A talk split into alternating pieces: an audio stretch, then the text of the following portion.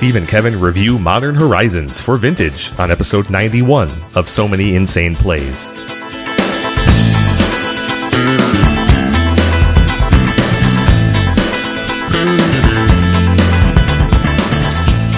Welcome to episode 91 of So Many Insane Plays, our Modern Horizons set review. I'm Kevin Crone with Stephen Menendian. Hi, everyone. If you have any comments, questions, or suggestions, you can tweet us at Many Insane Plays, email us at So Many Insane Plays Podcast at gmail.com, or leave feedback on Eternal Central, MTGcast, or themanadrain.com.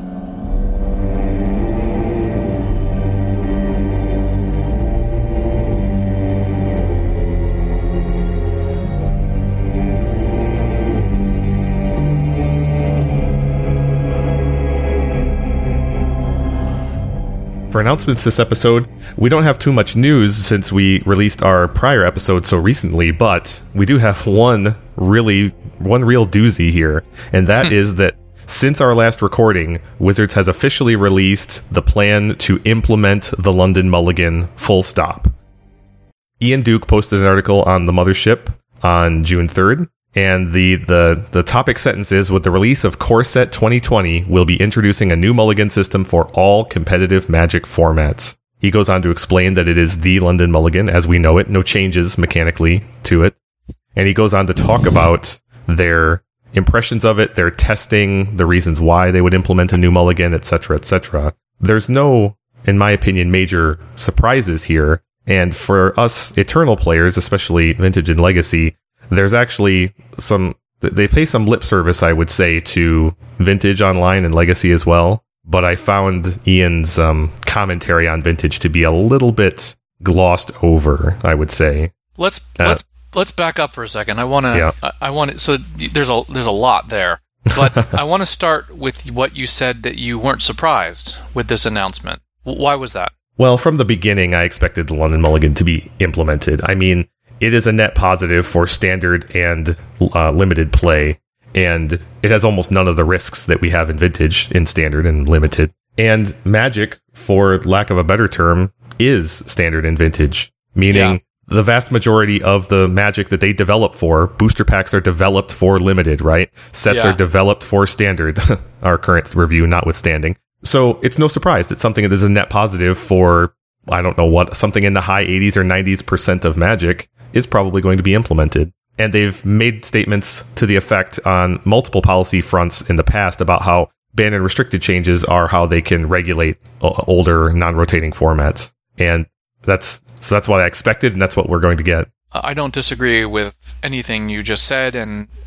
I think that you're right in terms of the relative importance of limited and standard, but I was a little bit surprised simply because I expected them to do a little bit more testing. Now, obviously, there's different forms of data gathering with respect to this rule. One is to implement it on Magic Online, which they had already done, and it would have been odd and unlikely for them to say, we want to do a second round of testing post-war, so from August 1st to August 20th, we're going to implement the London Mulligan rule on Vintage and MTGO, and then we're going to collate that data and then decide what to do. That would have been strange, but it seems to me that they could have at least evaluated the impact of war a little bit further and maybe done some more higher-level data gathering, like doing another PT or whatever it's called, Mythic Championship, Magic Fest, with the London Mulligan just to collect a little more data. So I think what surprised me is not the decision to implement it across all formats, but the speed with which that decision was made. Wizards is not known for being particularly speedy when it comes to making decisions. It takes a long time to design a set, right? Now, absolutely. I think that the only thing that probably would have persuaded them to pause or maybe even implement or adopt different Mulligan rules across formats is if during that test period the bottom fell out of Vintage or Legacy.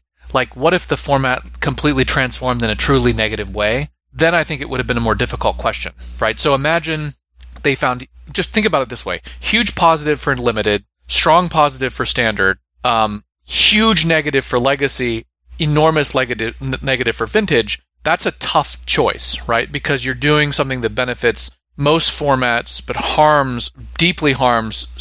acutely harms a few formats, or rather smaller formats in the sense of player base. But if you have basically a small net negative for Vintage based upon their data, and maybe a small net negative for Legacy, then that's not really a hard decision, right? I think that's why it's not surprising, but I think the speed with which the decision was made was surprising. I didn't expect June 3rd there to be kind of a final decision on this. I have a couple other points. You mentioned they give lip service to Vintage and Legacy. I think you're being a little unfair there. But let me before I dive into that, do you have any reaction to what I just said?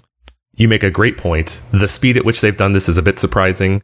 There are a number of people who were on record, and I think it was pretty widely understood, that the test of the London Mulligan at the Mythic Championship London in Modern was a bit corrupted due to the fact that that event uniquely had pre-published deck lists, which influenced both the metagame and the in-match play, meaning that the Mulligan decisions were even more impactful because everyone knew their opponent's deck after round one, I think, in game one. And so that amplifies the effect of mulliganing over your most normal Magic tournaments.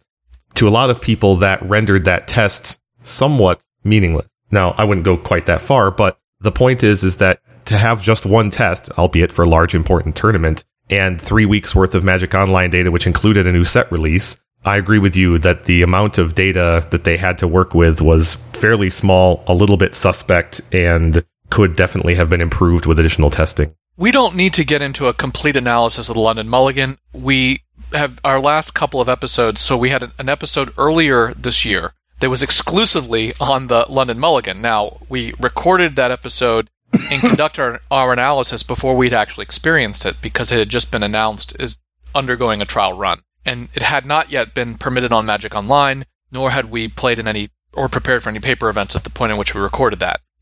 And our most recent episode, we did a data analysis, a deep dive into the spring 2019 metagame that included a specific segment analysis on the format during the London Mulligan. And my overall assessment was that, well, just to summarize, in the earlier episode we did, not the more recent one, my assessment was that I was cautiously optimistic about the London Mulligan, that I thought it would help lower-tier decks more than, or mid-tier decks more than the top-tier decks. And that on the whole, I think it probably hurts the relative standing of harms/hurts the relative standing of Xerox decks in the format, because Xerox's inherent advantage is through card selection, and the London Mulligan is card selection, but at the front end. So I think I saw that all as a good thing. I think the data has me a little bit more skeptical. I think I don't mind PO transitioning more to combo. I don't mind combo being better. I think that's actually healthy for Vintage in some ways, especially for a Vintage format that for so long has just been basically stacks, rather Workshop Aggro and Xerox decks. But we did see a somewhat unhealthy reduction in the overall diversity and format balance in those 3 weeks. Now, 3 weeks is not a particularly large sample size. So my opinion is pretty mixed on the overall effects of the London Mulligan. And I think in the end, the London Mulligan is going to be more of a long-term thing. In the short term, it's not nearly as important as War of the Spark in terms of shaping or influencing the metagame, the Vintage metagame. Like, the effects of it are going to be difficult to disentangle from the effects of War of the Spark. Absolutely. And I think that conflation is going to be really dangerous. So it's something we'll have to evaluate over time. Now, turning to your point about lip service, I really like Ian Duke's both the service he provides to Wizards, but also the way in which he writes and explains their decisions. I thought that this was a really well-written article, above average. And there are a lot of well-written articles on the Mothership, but this one in particular I thought was well-written. That doesn't mean I agree with everything in it, but there are a couple things I want to highlight. The first is that you call it lip service. They, obviously, if they're going to even do a test run or dry run or whatever you want to call it, they have thought very carefully about the Mulligan, right? And they knew the pros and the cons. They even linked to Sam Stoddard's old article where he talked about why they had considered this.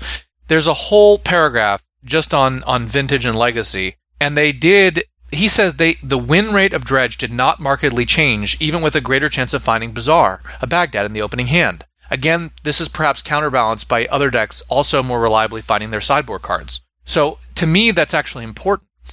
He says, we also saw the metagames were able to adjust even better than expected. And he also has said relatedly that he thinks that the format is relatively healthy. So they actually looked pretty closely at not only the overall metagame, but specific archetypes that were, let's say, the center of community concern. That's more than lip service. That's not like just said, they're not just saying we looked at it and everything's okay. They actually gave some descriptive analysis there, Kevin. Yeah. Well, all of what you said is absolutely true. I have, I think, a bit of an issue with how the issue was framed in light of what we actually know about those 3 weeks, especially the challenges. Yeah.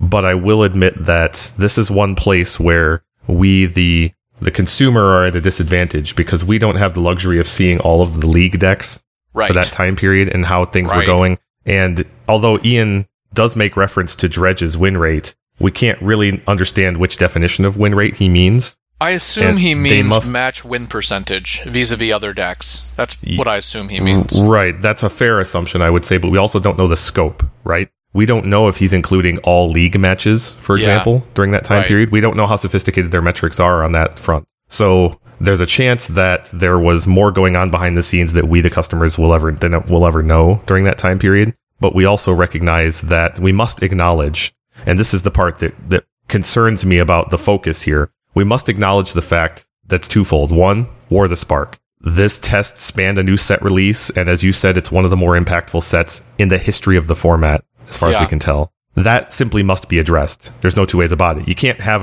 an explanation of this test without even mentioning that, in my opinion. Yeah. And also, and also the emphasis on Dredge as an example belies, in my opinion, a lack of appreciation for what was really going on during this time period. Yes, Dredge is a concern to be observed, but it's fairly obvious to me that the bigger issue is the draw 7 based, Narset based PO decks. PO deck. And how many Narsets there were in the first possible challenge top 8. How many Narsets and Karns, ultimately, there were at the first opportunity, and how it since then has gotten completely worse, right? This article must have been written after more time had elapsed, right? He didn't just write it the day after. And he must see how the wheels were set in motion by War of the Spark and on the third week of the London test, and how everything has gotten... even more dire since with respect to war's impact.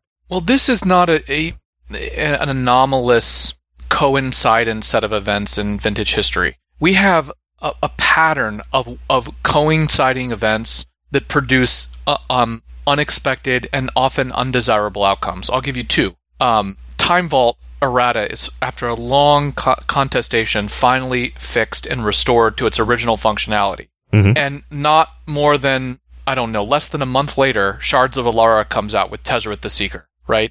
So you've got a rule change, which is ostensibly done in a vacuum, or at least one that is not connected with set design, right? Yet these two things, like, if either one had happened, it would have been fine, but happening together, it was transformative, right? Yeah.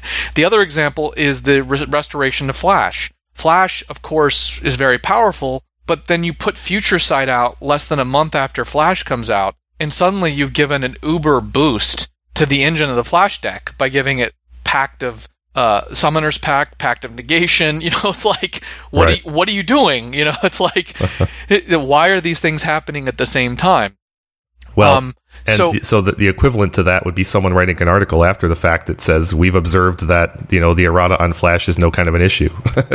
Right. Right, and you would say that, yeah. I mean, I agree. I mean, in other words, what you're saying, if someone had written an article about Time Vault before Shards of Alara, saying Time Vault's fine, and then the article is published and Shards of Alara is out, it had just come out. And, yeah, yes. I understand what you're saying. Yeah. But my point is that ostensibly these kinds of rule changes are. It's a weird thing, right? Because ostensibly they're supposed to be designed.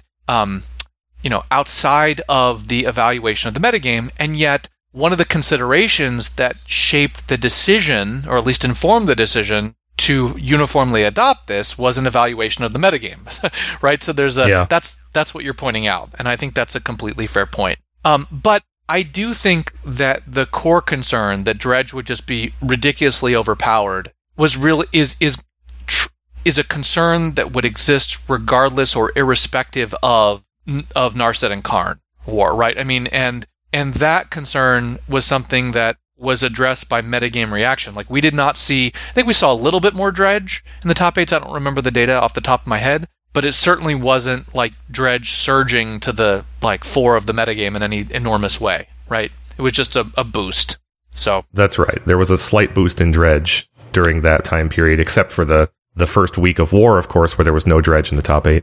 Right. Now, there's one other thing I wanted to point out before we move on, and that is that in our podcast on the London Mulligan, which folks should go listen to, I think it was one of our better podcasts, I had floated the notion that perhaps Magic should have different mulligan rules for different formats. And you were a little bit resistant, maybe a little bit more than resistant to that notion, but I did make the case for it. I said, look, you have different banned and restricted lists. There have been different mulligan rules through the history of the game, and old school formats certainly adopt different rule sets. Like, some old school formats use mana burn, you know? Mm-hmm. So the normal rule for reason for uniformity in Magic rules is administrative simplicity. But I said that that's really not a very persuasive argument in today's, let's say, pantheon of formats. And the reason it's not persuasive is because there are so many inherent differences between formats,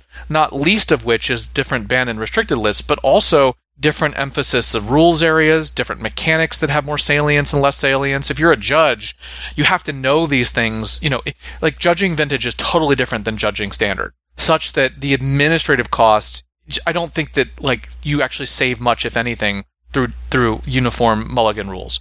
And to that point, that's actually something specifically Ian Duke said. I want to quote him. He said, "Some members of the community have suggested introducing the London Mulligan rule on a format-by-format basis, but as designers, we feel strongly that having one unified Mulligan rule for all of Magic is the right path forward. Many Magic players try out a variety of different formats over their lifetime, and having inconsistent Mulligan rules across the formats would be a substantial added complexity cost." I'm going to stop there. I think, first of all, let me just say, I think it's actually a beautiful statement. I think he's absolutely right that Magic players try a variety of different formats over their lifetime. They cycle through formats, and, you know, as you progress kind of through formats, you learn them. I mean, people go to, you know, Commander and, you know, Modern and so on and so forth. But here's the thing. When players do that, they have to learn different things about Magic anyway. They have to learn, you know, if you're a standard player and you've never encountered Dredge or Storm, you have to learn Storm if you're going to play with Flusterstorm, right? Mm-hmm. You have to learn a different banned and restricted list when you switch from Modern to Legacy. You have to know these things. So I don't think that what he called the added complexity cost is substantial. I just don't think it's substantial. Now, you can agree or disagree as to whether the additional complexity cost is worth bearing for the benefit of the format, but I wholeheartedly disagree that the cost is substantial. I just don't think there's any way we can say that is truly substantial, given how much rules have changed. And I mean, think about it. If you haven't been playing, one of the facets of vintage is that you cannot play for a year, dust off your cards, and go into a tournament, right? And all you have to do is maybe adjust to the banned and restricted list. You have to look it up and see what's there. Mm-hmm. But the truth of the matter is, you have to do more than that, because the rules are changing, right? I mean, think about 6th edition rules, M10 rules, right? The sideboard rules that have changed recently. The rules are actually constantly changing. The trigger rules are just endlessly iterative. So I think in terms of all the things a player has to know to go into a tournament, a competitive tournament, like, frankly, you know, having vintage use a different mulligan rule is not a substantial cost. Let me stop there. I mean, I think I've made the case as strong as I can. What do you think of that? In general, I completely agree with you. And I just want to be clear that any objection that I had to that notion when we first recorded it was a reflection of how I believed they felt. I personally agree with you completely. There's just incredible amounts of complexity on all levels of the game, format by format. And this would be, in my opinion, a relatively minor blip on that scale. But I was supremely confident when we discussed this issue the first time that Ian's response here is how the R&D felt about it. So I'm with you. We don't need to bend over backwards on a complexity topic or axis when magic changes dramatically month to month. Yeah. That's just the truth of it. They introduce new mechanics every set. They changed an existing mechanic in Proliferate in War of the Spark. Huh. They just had an existing mechanic and changed how it works. Like, if that's not complexity creep on the same scale as having a different mulligan in Vintage, I don't know what is. Right. So there's simply no way that this is substantive to your point. Yeah, in fact, I would say it's actually simpler to keep Vintage and Legacy on the Paris mulligan. It's actually administratively simpler in the sense that fewer players will be confused. That's not what they mean by administrative complexity. They're talking about how you enforce and adjudicate, of course. Naturally. But you know, it may actually be an increased complexity cost, but I'm just objecting to use of his word substantial there as a modifier. Well, that's fair. I don't think it's substantial. That explanation also doesn't refer to the net increase in complexity in-game that the London Mulligan introduces. Right. It's pretty widely understood among competitive players, I think, that the London Mulligan creates an incredible amount of in-game complexity. Right. Which not having it would eliminate. That's obviously not what he's talking about. But the other thing is... Well, but I think it's worth talking about is my point. Sure. But the notion that... I want to focus on one other aspect of this. The notion that players cycle through a variety of formats, which I think is true and he calls out, actually, I think cuts in the opposite... It supports the opposite conclusion. You know, that if players do cycle through formats, that means they become accustomed to format level differences, right? Not inured to it. They become, they understand and anticipate and expect it, which means that, you know, having a different mulligan rule, I think, would be a reasonable question to inquire about, right? I mean, given just the number, if you were a new player to Vintage, let's say you're a long-running Modern player and you want to try Vintage, it's reasonable to ask. Like, let's say 2 years from now, you've been playing for Magic for 5 years and you come into Vintage. It's reasonable to ask, does Vintage have the same mulligan rule? I would ask it, right? You'd want to know. And so it's absolutely. It's not a presumption. It's a legitimate question. And so I'd like to... Go ahead. Well, the last point I just want to make is that if it does make sense that players might expect there to be different rules, or more importantly, if different formats should have their own tailored mulligan rule, then the question isn't which of the mulligan rules is best for Vintage, but which set of possible mulligan rules is best for Vintage. And that's a much bigger and broader question and a much harder question to answer. And I don't think it's one we should try and answer here, but it is a very interesting question. I'd like to point out, I think you may have said this, and we may have addressed it when we discussed the London Mulligan and this particular topic before. Magic already has multiple mulligan rules across format.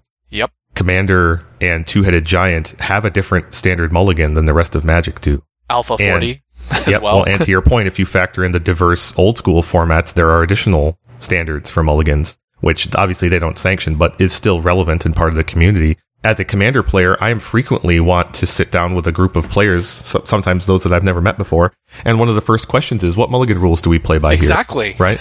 It is, to your point, it is exactly understood and expected by the players that there is some diversity on this front. Right. Well, yep. We don't need to beat a dead horse, but it is an interesting topic. It's maybe something we can explore at a future point, especially as we observe and better understand the full bloom effects of the London Mulligan and the future of Vintage.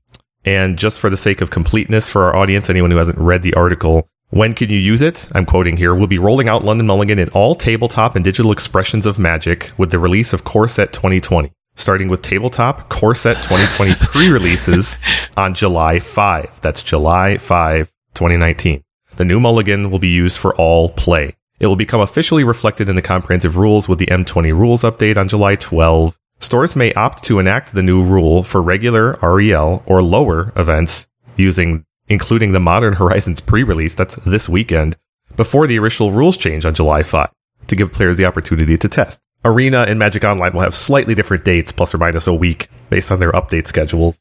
So, 4th of July, basically, that weekend. Well, that's when we're all moving to the London Mulligan, but local stores are welcome to allow their players to test it beforehand at regular or lower REL. Yeah, what I was actually going to say is, I mean, this just goes to show you, to the points we've all made. Eternal Central has announced that effective immediately, it is adopting London Mulligan to all of its old school formats. So, really? Yeah. So SCG Con, which is this weekend, will be using it. Wow, that is dramatic and, in my opinion, a little sudden, given that I think it has a powerful impact on old school where card selection is at a premium. I do not disagree with you, but my point is, anyway. Yeah. They're going to be different. So, you'll be playing vintage with the Paris Mulligan and old school with the London Mulligan. That is incredible. Well, so that's a month from today, as of this recording, that London Mulligan goes official for everyone. So let's move on to our review of Modern Horizons.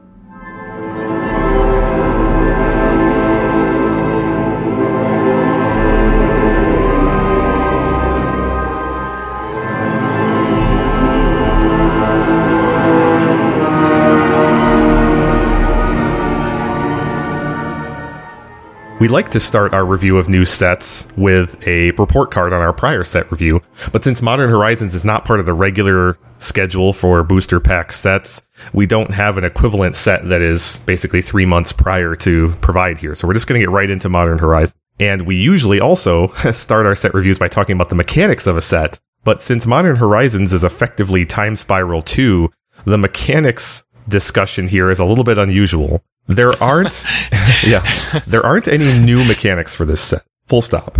However, this set returns to approximately 45 existing mechanics. The headliners, and I'm getting this from Matt Tabak's Mothership article about the set's mechanics. The headliners are Slivers, a return to Slivers, Snow, the as he describes it, the third favorite super type of at least one R&D member, which is funny. Changeling, a reminder that is when a creature has all creature types, and Cycling. Now, almost every other mechanic in Magic is represented in one way or another, including many, including Storm and Dredge. Including many vintage powerful things like Storm and Dredge and Flashback and several others. Pitch spells are a big one. So there's a lot of mechanical ground here and a lot of things that are highly relevant to vintage. We won't review them in any more detail than that, but we will point things out as we get through our review. So let's get into our first card. First up, Steve, this is one that you and I, it's ironic, a brand new card that you and I have been talking about for years. Collector Ouphe. This is 1G, Creature Ouphe. It's a 2/2, and the text box says, activated abilities of artifacts can't be activated. Now, longtime fans of the format and the show will recognize that text box as exactly the same as one Null Rod, which, for obvious reasons, is a format staple and has been for years. And we have been speculating for years about the expected printing of a bear that had Null Rod's text box. Bear Null Rod. Yep. Yeah. And here it is. We're finally at it. Well, it's a brave new world. We have a bear Null Rod. Finally. It's green. It has no other abilities. It's a 2/2 for 2. It is the apotheosis of the Lestray school. Mm-hmm. This is what the Lestray school has always wanted to have. And it's finally arrived. I think that the I'm going to use this word that I think gets used too often incorrectly, but I think it is ironic. It's ironic that this moment has finally arrived, and I think this card is going to be received with a surprising degree of underwhelm. Yeah. I think that that's the problem, is because its arrival has been so heralded, and yet I think it's going to be dramatically underestimated. I think this card is significant in many ways. I think its potential is enormous. I think it's potentially a tentpole, but we kind of have a deluge of this effect now. With Stony Silence, that was really significant because you get an enchantment. It's harder to remove, harder to bounce, harder to deal with. Also, it's in white. Mm-hmm. But now with Karn giving asymmetric Null Rod, Null Rod just does not look quite as enticing as it once did. and being a creature at this moment where there's so many bolts and other forms of removal, even less so. But still, as a green bear, this is the card that the Lestray school decks have basically wanted since 1994. And it's finally come. Finally, here. you know, it would have been wonderful if it had been here in 2007 instead of, 2019, but it's here. And it's a welcome addition to the format.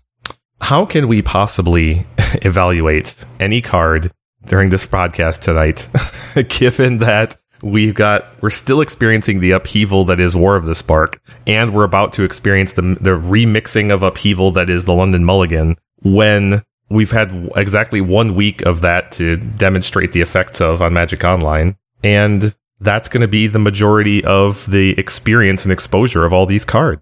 We're just going to have to, I guess we're just going to have to fall back on fundamentals of what we know about the format and vintage, and what little data we have that's specifically relevant, and extrapolate strongly. It's enormously difficult to make precise predictions on a card like this. It just is, but it's not impossible, and it's certainly not beyond the level of difficulty we routinely encounter for cards, I think. So, and there's one other factor too, which is that the format is currently strongly dominated by artifact-based strategies. Right, which makes this even stronger, I think. So, that's one of the things that makes this so impressive, is this can be played basically on turn one against PO and shops and be immensely effective. And it can also be played with Cavern of Souls, it can be played with Elder Spirit Guide. It's interesting, if you were going to make a creature Null Rod, which color would you put it in?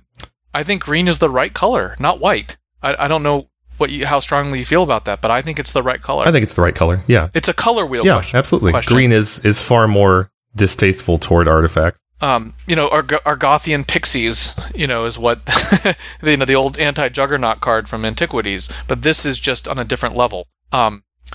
I think we have to just think about how does this attack the format, and I think it attacks it profoundly. Obviously, this is going to go into any Hate Bears deck ever built. So we can start with that. Any Cavern Hate Bears deck, this is immensely and immediately useful. Although it doesn't play very well with Cavern because that's by design. Not great. You're right. Right. Still relevant to your point. But still, it's a Hate Bears card. This would be so good in those green, white, black Hate Bears decks from 2008. Right.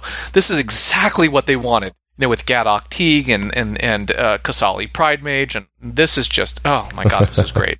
Basically any Hate Bears deck in vintage history, really, including the modern iteration. I still think this is just, with the London Mulligan, we're poised to see PO come back in a big way. This also just cripples a lot of the Karn decks. The Karn deck is using Grim Monolith and stuff and Key Vault. This cripples that. So, you can't, Ballista it, you can't trike it, you can't powder keg or engineered explosives it or anything like that. What's the other keg? The ratchet bomb it. The only way to deal with it is that land, Blast Zone, yeah, which we mentioned in our last set review, how relevant is Blast Zone in the face of Karn being an asymmetric Null Rod. This one is going to be omnipresent in the format. You might see an uptick in Blast Zone for that reason alone. Right. I also love this in, we'll see how it goes, but I could certainly see this being played in Rug or Xerox decks of that ilk. That if they play, this is actually a reason you don't need white, right? If one of the reasons to use white, splash white, you could put this in your sideboard of the Rug deck. Absolutely. Why wouldn't you? And given what we expect of the post-London, post-war metagame, I won't be surprised to see this in many main decks. Yeah. So the places it exists are Hate Bears decks, and they can be of any kind of configuration. And we could be existing Hate Bears decks, or it could be new ones. It could be green-red, it could be green-white, it could be green-white-black, it could be 4 or 5 color. It's going to have a home there. It's also going to have a home in, I think, some Xerox decks. You're talking about Rug primarily, I would say, right? Yes. Mm-hmm. Agreed. Yeah. It's definitely going to have a home in Bug. But Bug? Oh, God, yes. Yeah, Bug. It really is a Lestray School card, though. Which means that it's fundamentally in that axis of Hate Bears fish type decks. It's going to have a home in Survival, of course. Yes, definitely. At least as a single. At least, if not multiples. More of, yeah. Here's an interesting one. Something that we didn't really foresee as part of the format is the recent trend toward Oath, right? There's been a strong uptick in the presence of Oath in the last couple of weeks. I think as a conceptual, but also a pretty good functional foil to workshop-based decks being so prevalent. There's this historical standard of Oath being good against shops, right? well, right or wrong, there's been a lot of it lately. Would you think that an Oath deck going up against a Shop's deck would consider swapping Oaths for these post-sideboards? Probably not. Probably not, but it is certainly conceivable that in one of the Brian Kelly type mm-hmm. Oath lists that you might, but I think the answer is probably not. I think you're probably right. But still, that is... So between Bug and Rug, which are two Xerox or Xerox-adjacent homes, Survival, which is quite popular these days, and all the various Hate Bears decks, which numerically don't add up to that much, but are still relevant, we've got this cloud of decks that have access to green and definitely want this effect for the two most common matchups in the format these days, or the expected post-London days. I think that bodes pretty well for this card. The flip side is, how effective are those decks going to be at actually breaking into top eights? Do you think the presence of this card means that they are going to be able to buck the trend of these draw 7 PO decks or these ridiculous 7 and 8 Karn decks? Well, it can't hurt their chances, right? Branded. I mean, the Lestray School has been in a long period of dormancy. You know, it has these moments where it kind of emerges. You'll get like a Noble Fish deck, right? It pops up, or a green-white Hate Bears deck that appears in a succession of top eights. But in the Magic Online era, it's basically been a dormant strategy with a few exceptions. The Survival deck has basically been, I think, the resurgence in that kind of that strategy. I think this is going to be a big boost to Survival. I think it's going to be a big boost to Hate Bears. I think we're going to see an uptick. I do. I agree. It also could be a card in lands, I guess. Oh, sure. But yes, I think we're going to see an uptick in them. I think it's going to be non-trivial increase in top 8 appearances. Yes. Do I think it's going to be, you know, the deck to beat? Probably not. But I do think it's going to be, simply because the Xerox school, the Comer school, is so good against the Lestray school in general, with Survival maybe accepted. But I think, you know, look, we had a Survival deck in the top 8 last year. Would you be shocked if a deck with this won a tournament? No, not at all. I wouldn't be. Not at all. But I think we're going to see non-trivial numbers of these in top 8s. So I think, you know, a significant uptick is certainly reasonable to expect. So it's really, really difficult for us to predict, as we've obviously alluded to, the nature of the format by the time we're coming to review our results here. In the meantime, though, in the time between now and when London goes legal in a month, this tool is a very useful tool at fighting the active surge in Karn decks. Rug Xerox is adapting still, since it is basically a metagame deck, and this is a key element of that. You might see shifts in deck construction otherwise to allow for this. This card being 2 mana promotes the play of all 5 Moxen, for example. So yeah, but you could also play with Spirit Guides like Survival does. Well, for Survival, absolutely. I was thinking more from a Rug Xerox standpoint or from a Bug standpoint. Playing this on turn 1 is so maximally powerful in the matchups where it's needed that you could see an increase in Moxen played for that reason, which is a bit of a fundamental shift in how Rug Xerox is constructed, for example. But all of that notwithstanding, I agree with you. I wouldn't be surprised to see 2 to 3 decks with access to this card in every top 8 for the next quarter, basically. I mean, I don't think it's unreasonable to say that we could see 8 appearances per month of this on average in the challenges. Granted, right. lots of changes here in the format and with the Mulligan rules, but I don't think that's unreasonable. No, I think that's probably a little bit on the higher end, but I agree with you. I think that's totally reasonable. Once London goes, there will be a push by deck developers and players and the regulars in the challenges to push the format, right? Given that it's fully accepted, people will be devoting a lot of time and energy to how to break the London Mulligan. The practical result of that is a lot of energy is going to go away from metagame hate cards like this. Not to say no one will play it, it's just that people won't be focused on this as a way to push the format. I just want to be clear. This, to me, is not a metagame hate card. This Null Rod is a fundamental pillar of the format, but in a sense. Yes, what I mean to say is that when new doors open up, people aren't focused on how to stop other players going through those doors. They're focused on how to go through the doors themselves, right? There's going to be a lot of energy focused on draw 7 PO versus Karn shops when London hits. It's not to say this card will be unplayed. I just expect there to be a diminishment of it. If we're seeing 2 per week going into that, I would expect it to fall down, to your point. So yeah, I think it's reasonable to estimate that we get about 8 per month, but then as soon as this month for the next 3 or 4 weeks. Well, actually, this isn't live next week, so we're only going to get 2 or 3 weeks of that, and then we're probably going to see it go down to 1 or 0 for a while. So that means that my estimate to approximately 3 months from now, when we look at our report card, my estimate is about a 4 plus a 4 plus, it's about a 12. I think that's about exactly right. I don't think your pattern, the oscillation, is right, but I think your conclusion is right. I think that's the range. What would you say? I think it's the 10 to 18 card range in the next 3 months. So you don't think London is going to diminish the representation of this card in top eights like I'm proposing?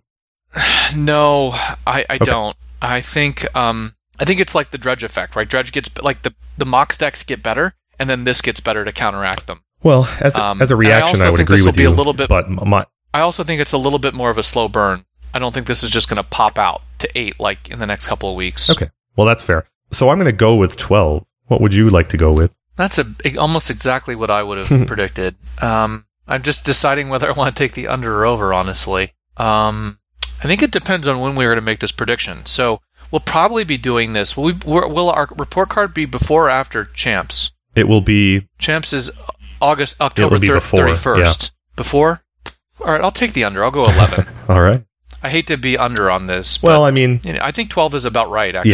Yeah, and that's fair. There's no two ways about it, though. Our comparatively conservative estimate for this card is not a reflection on its quality. It's a reflection on the upheaval and the strangeness and the dynamicism of the metagame these days.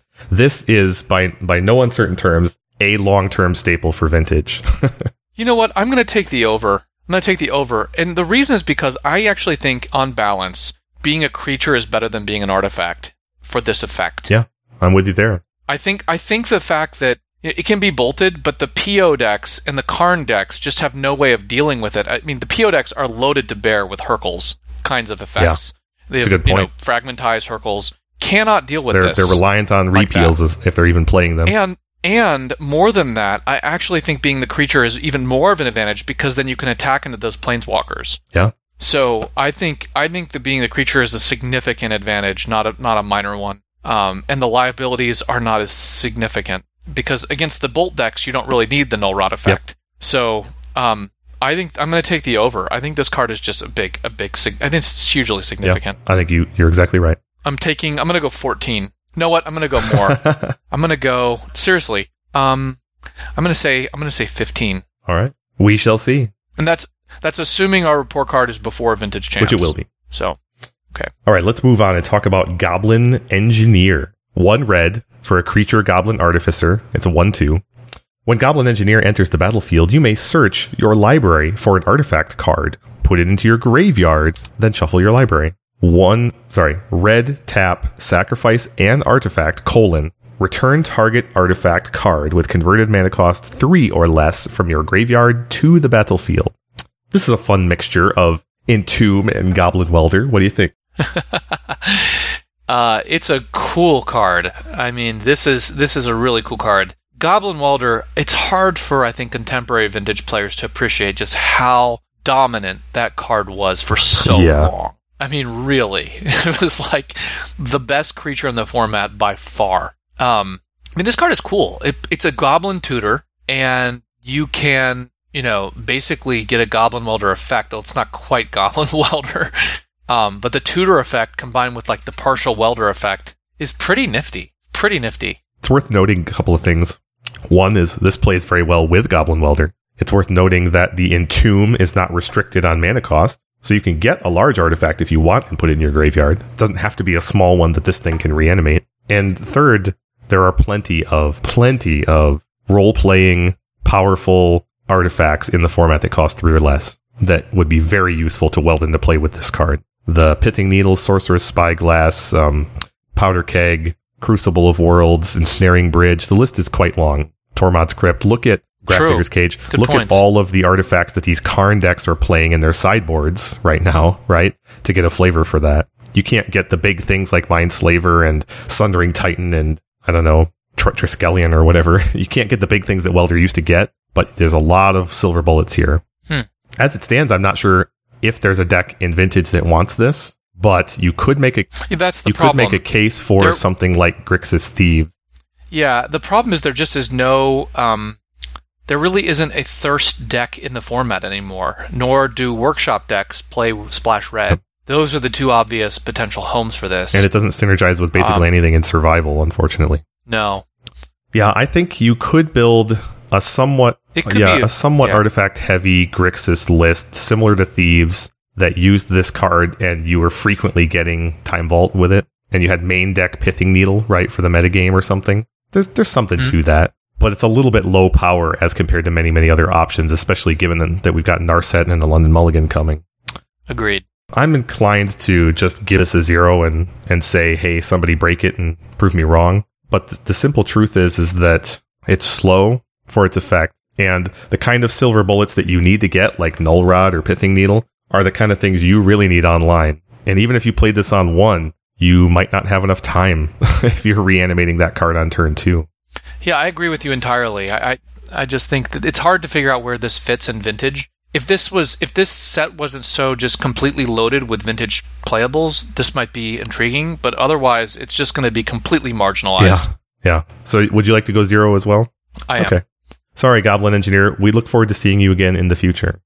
Next up is just this salad of abilities that is Urza, Lord High Artificer. 2 blue, legendary creature, human artificer. Urza's a 1/4. When Urza, Lord High Artificer, enters the battlefield, create a 0/0 colorless construct artifact creature token with, quote, this creature gets +1/+1 for each artifact you control.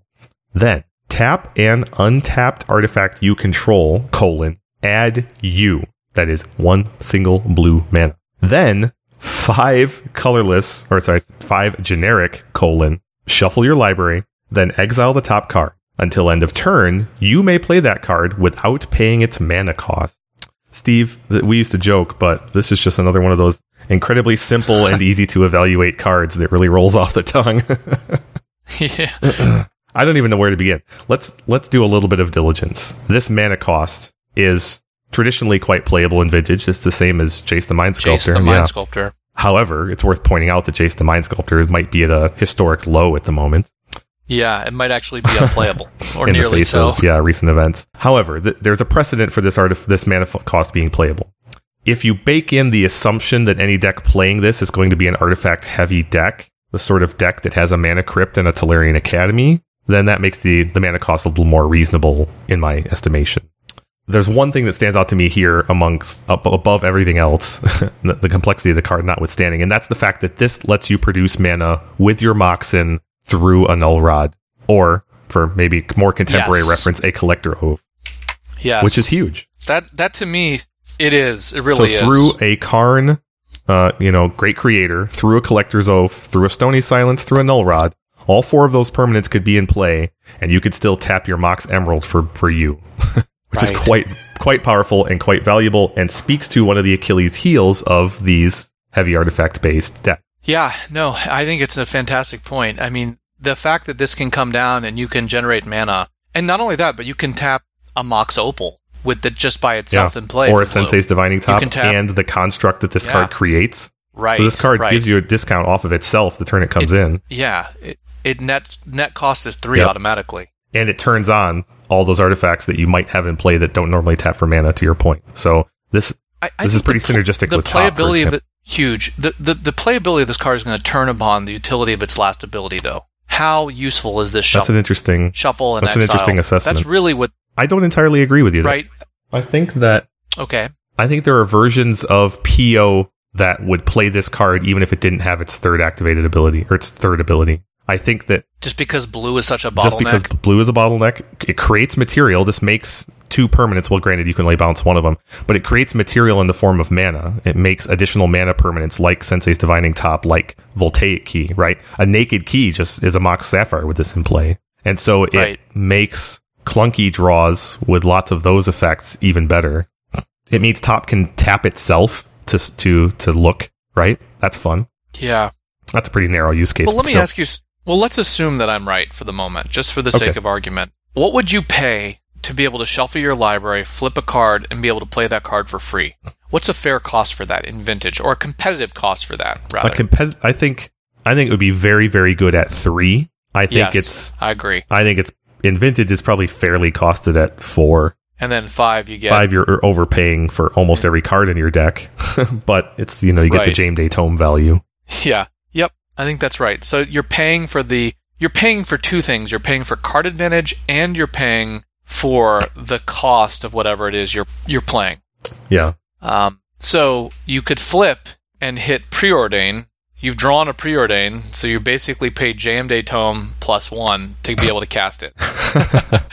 Right? Well, you pay the card without paying its mana cost. That's what I'm saying. Oh, you mean 4 plus 1 equals 5. Yes, you've played Jam Day Tome plus 1. It's worth noting, too, that if you had 4 mana for Urza and he creates a construct that ostensibly taps for mana, that you're basically on activating his last ability on your next turn, just as a baseline. Granted, that is not an acceptable baseline for Vintage. It has to be better than that. There's a lot of synergy to be had, too, with what it means to accelerate this out. Meaning, if you play turn 1, I don't know, land Mox top, and then look with top, right, to set yourself up. Next turn, you could have another land and a Mox because you found it with the top. You could have Mana Crypt. You could have all manner of things. But let's say you play this Urza on 2, and now you could still look with your top again. It makes 1 mana. Or you could just pay another 1 mana spell with your top or the construct, right? And at that point, the construct is probably a 3/3 to a 4/4. It's worth noting that the construct counts itself. It says this creature gets +1/+1 for each artifact you control, and it is in fact an artifact. So even though it's a 0/0, it can't really reasonably be smaller than a 1/1. I think this card has a lot of potential in terms of a foil to the expected rampancy of Null Rod and Ouphe effects in the format, and Karn effects going forward. It has a fair bit of synergy with the, just in terms of mana production, but also as a kind of alternate win condition for PO. It plays a similar game to Karn Scion, not for color reasons, of course, but a similar game in that it represents a value engine and a win condition altogether. You could very readily kill someone with that construct, which could quickly be 6, 7, 8 power in outcome, and just take the control roll if that's what your hand does in that matchup. Similar to Karn, this is a card advantage engine. Now, granted, it takes a lot of mana. If you get a lot of mana going, it's a huge engine. But it also feeds itself. Don't forget, it feeds itself, right? You do for 5 and you just reveal a key. Well, that key makes 1 mana next turn. Totally reasonable to expect to actually activate this twice in a turn in a particular type of mid-game. Yeah, this is a very reasonable card. I just don't know how good it's going to be. Well, you make a fair point. We have kind of a deluge of 4 mana things that a PO deck wants to do these days, right? Between PO, both of the Karns, and now this Urza, ignoring a number of other past things that those decks have tried to play. And the London Mulligan is going to push everything more aggressively in the format. There's no doubt about that, right? You're going to be pushed down to turn 1 draw 7s and turn 1 or 2 Narsets if possible, right? Yeah. I do think that the format is going the wrong direction for this card, which is, all things being equal, a pretty good value engine. And the preferred way to stop a Collector's Ouphe going forward is to just kill your opponent before they can play it. I think Urza is Vintage playable, and as we've said many times before, mostly won't see play. I'm not entirely sure if I want to go 0, but I won't be surprised at... I think the over-under is at on 1. Do you think this card's any good in Grixis Thieves? Do you think it's any good as where the plan is primarily of value? Grixis Thieves is so marginal in today's metagame. Agreed.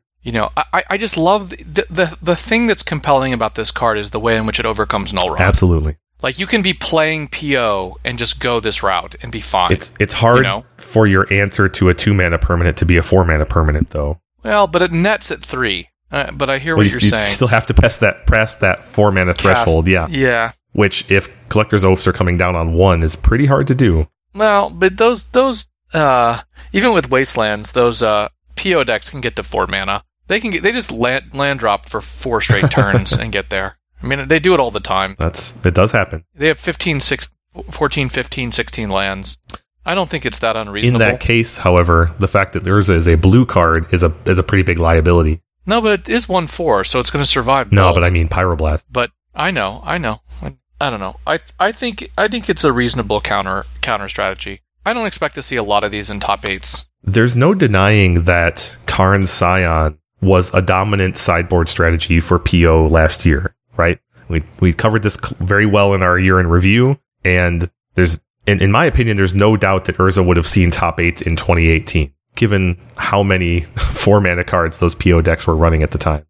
I just think the pressure that London puts on the format is a way in the opposite direction of this card. That said, boy, being able to answer the raft of Karn great creators and collector ouphes that the format's about to experience, that does have a lot of value. Yeah, I don't know.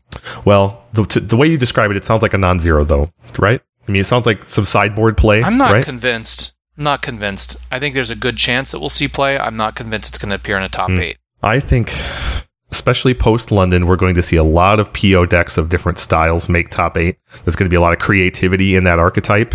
And as such, I think there's a lot of intersection between strong players and strong deck building and creativity that's going to go into the post-London metagame. I think it's inevitable that one or more of those players are going to make top eight with one of these, probably in their sideboard, for the reasons we've stated. So I'm going to go with two. I'll take the under. Is that a zero or a one? One. Pretty specific call. That's a Price is Right call right there. You think there's going to be exactly one copy? Yes. Right. Fair enough. Let's move on to another highly, highly relevant card, Force of Negation. 1/UU instant. If it's not your turn, you may exile a blue card from your hand rather than pay this spell's mana cost. Counter target non-creature spell. If that spell is countered in this way, exile it instead of putting it into its owner's graveyard. We have a new formation of alternate casting costs here. If it's not your turn, you can pitch cast this. Love it. And it counters, worth noting, it counters non-creature spells, so you're not countering a Collector's Ouphe or an Urza with this. Yeah. So a little bit of theory on Force of Will and counter magic in general. The fulcrum for Force of Will is that Force of Will can be both defensive, meaning it can be a counterspell against an opponent's card, or it can be protective, meaning that it shields one of your threats. And the fact that Force of Will does both is really what gives it so much power. Definitely. Now let me give you an example of cards that do one but not the other. And the two obvious examples are Misdirection and Mindbreak Trap. Mindbreak Trap is essentially just defensive, meaning it's a card that tries to disrupt your opponent's pursuit of their strategic objectives, meaning it counters their threats. But it basically requires them to be playing multiple spells, meaning that to some extent, Mindbreak Trap is, not entirely, but to some extent, it's basically got this clause that you play it on your opponent's turn. Whereas Misdirection is the opposite. It's the card that shields your threats. So you put Oath of Druids on the stack or Necropotence on the stack, and you play Misdirection to misdirect their force to your Misdirection instead of to your Yawgmoth's Will, Tinker, Oath, whatever. So this card is more in the vein of Mindbreak Trap than Misdirection. Certainly not Force of Will, because it's not able to shield your own threats, at least not easily. I think in today's day and age, you're not going to be able to beat Force of Will in terms of that versatility, but Mindbreak Trap sees more play than Misdirection.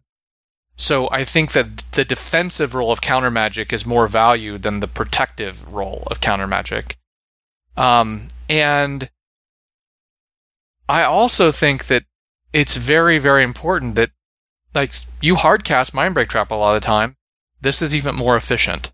So, in my mind, this competes with Mindbreak Trap as a counterspell. But let's talk more about that. Mindbreak Trap sees play, so the question is, but this is easier to hardcast, and Mindbreak Trap is frequently hardcast. So, I think the point of comparison is Mindbreak Trap. Yes, you make some very, very good points there, and many of them. But to your last point there, obviously this competes with Mindbreak Trap. And one of the things I was considering when I was trying to preview my analysis of this card was that the fact that this says non-creature pigeonholes it just enough, in my opinion, for it to lose out against Mindbreak Trap in almost all functional cases.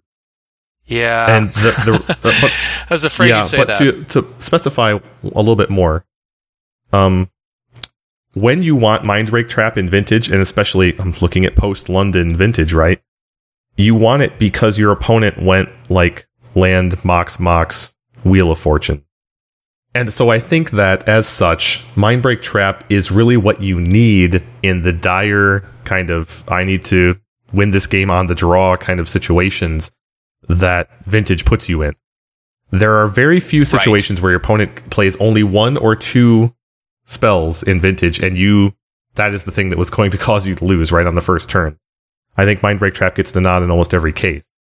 Force of Negation would have some advantage in terms of its exile ability, which is somewhat relevant in Vintage, but not worth sacrificing utility over. And also the hard cast ability. The difference between 3 and 4 is large, but the difference between 1/2 and 3 on Force of Negation is also large. So while Force of Negation gets points on cast ability later in the game, it's not a big enough win, in my opinion, over the value of Mindbreak Trap and the utility of Mindbreak Trap early. When you factor in... And also... Yeah, sorry, just one more thing. When you factor in the fact that Mindbreak Trap doesn't require you to pitch a card, I think that's the nail in the coffin. I think Force of Negation is close on almost every axis, but because of the nature of the format and the situations where you really need it, Mindbreak Trap wins out in almost every case. The other thing is that Mindbreak Trap doesn't actually counter spells. It exiles them. Yes, very useful. And has some more corner case utility than I think having an exile effect here does. Yeah. I mean... You know, one thing I didn't get into, and I wanted to mention at the beginning of the review, is that there's really been in the last 6 years a kind of blossoming in terms of set design. So we saw this kind of creep out with specialty sets, like the Commander products, and what was the set Conspiracy?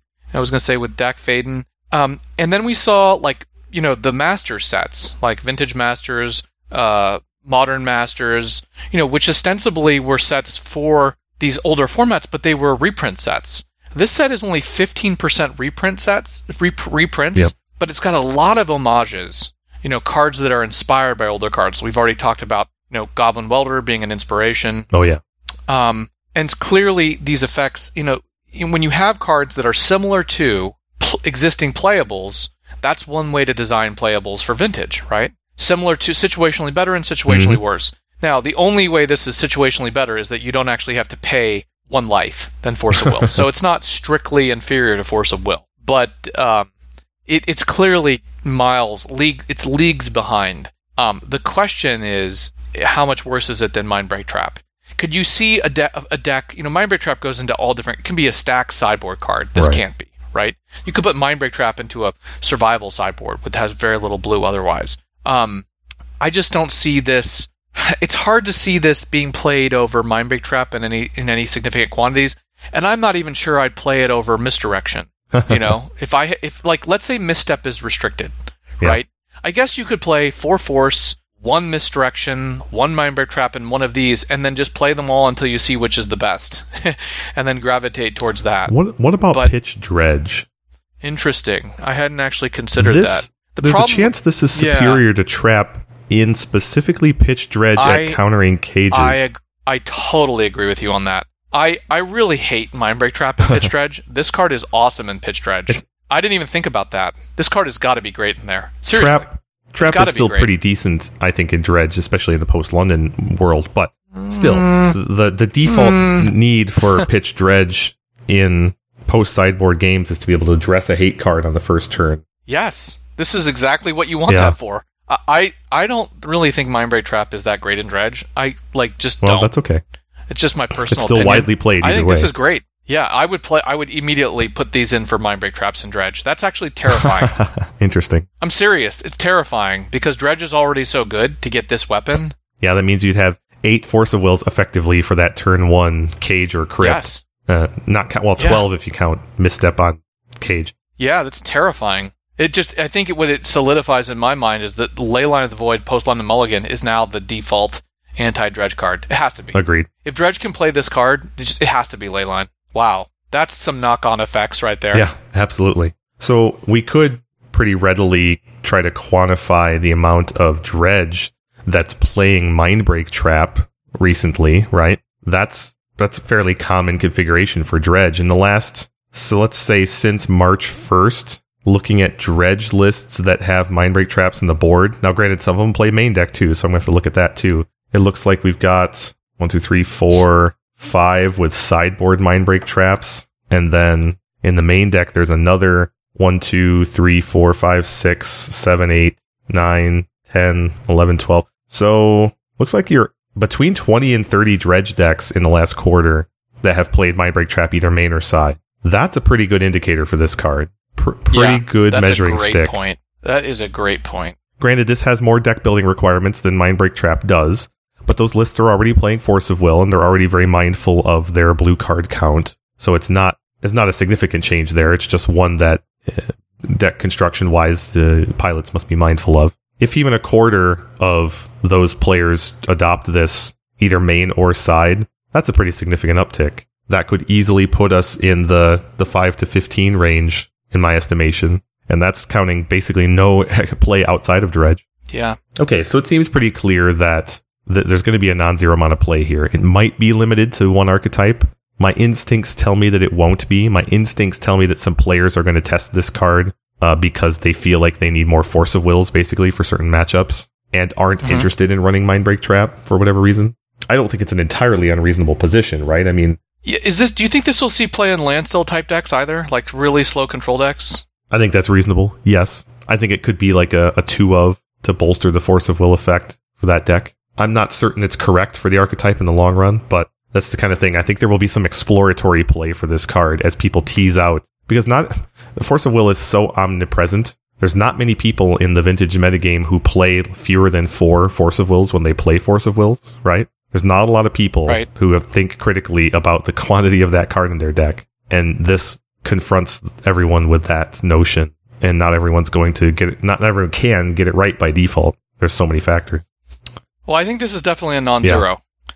I completely forgotten about Dredge. What percentage of Dredge decks were in with Mindbreak Traps were in top 8s in the last 3 months? I want to use that as my baseline. Well, I counted up the total appearances of Dredge plus Mindbreak Trap, main and side, and it was about 30. That's top 8 appearances total. Wow. I think it's reasonable to assume that about a quarter to a half of those pilots would play this card going forward. Yeah. So the floor is the floor is about 8 to 15. I would say the floor is probably 5 at the lowest, but I think it's reasonable to say 10 to 15. And if you factor in just a little bit of play, maybe speculative play in other archetypes, like this card could easily be a 15 to 20, depending on where those spikes in players are successful. Post-London, people are going to scrambling, too. That's the other thing. There's going to be a lot of uncertainty post-London, and a lot of things are going to be on the table for players. This is actually terrifying to me. How so? Well, I just think this card just makes Dredge so much... Like, this might be one of the best cards for Dredge that could have possibly been printed. I'm serious. That sounds silly, but it's...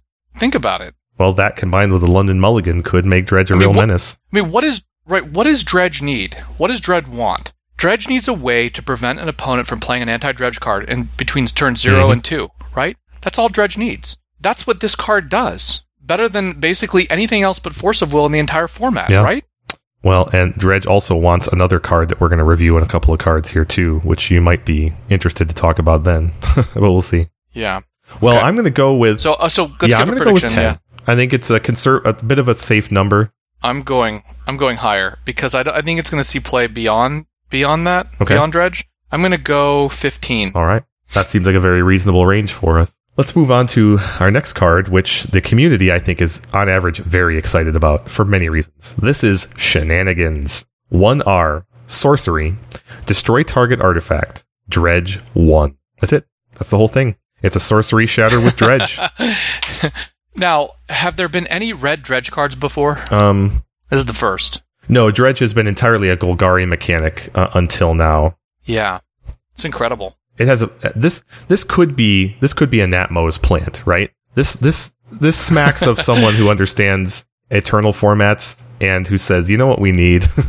Now, I wouldn't have designed exactly this card per se. I might have designed the next card, but still, the point is that this has a ton of utility in Vintage in terms of it's not very efficient. But having repeated access to a shatter every turn is just... This could be incredibly demoralizing for a Shops player to play against, right? And on the flip side, it addresses one of the main challenges that decks like Xerox and decks that are trying to take the control role against Shops have had for years, which is you play a really interactive game in the first few turns. Maybe you force their first threat, maybe you bolt their inspector, they play a thing, maybe you get some card advantage with Ancient Grudge or Shattering Spree. You get to turn 3, 4, 5, and you might have run out of interactive options. Or you might be sitting on a Snapcaster, but all you can do is flashback a bolt, right? And then they go Ballista for 4, right, off of Double Workshop, and you're like, dang it, I need a specific thing now to combat this Ballista for 4. This is where this card shines. No matter what your Shop opponent does, you know, Karn notwithstanding.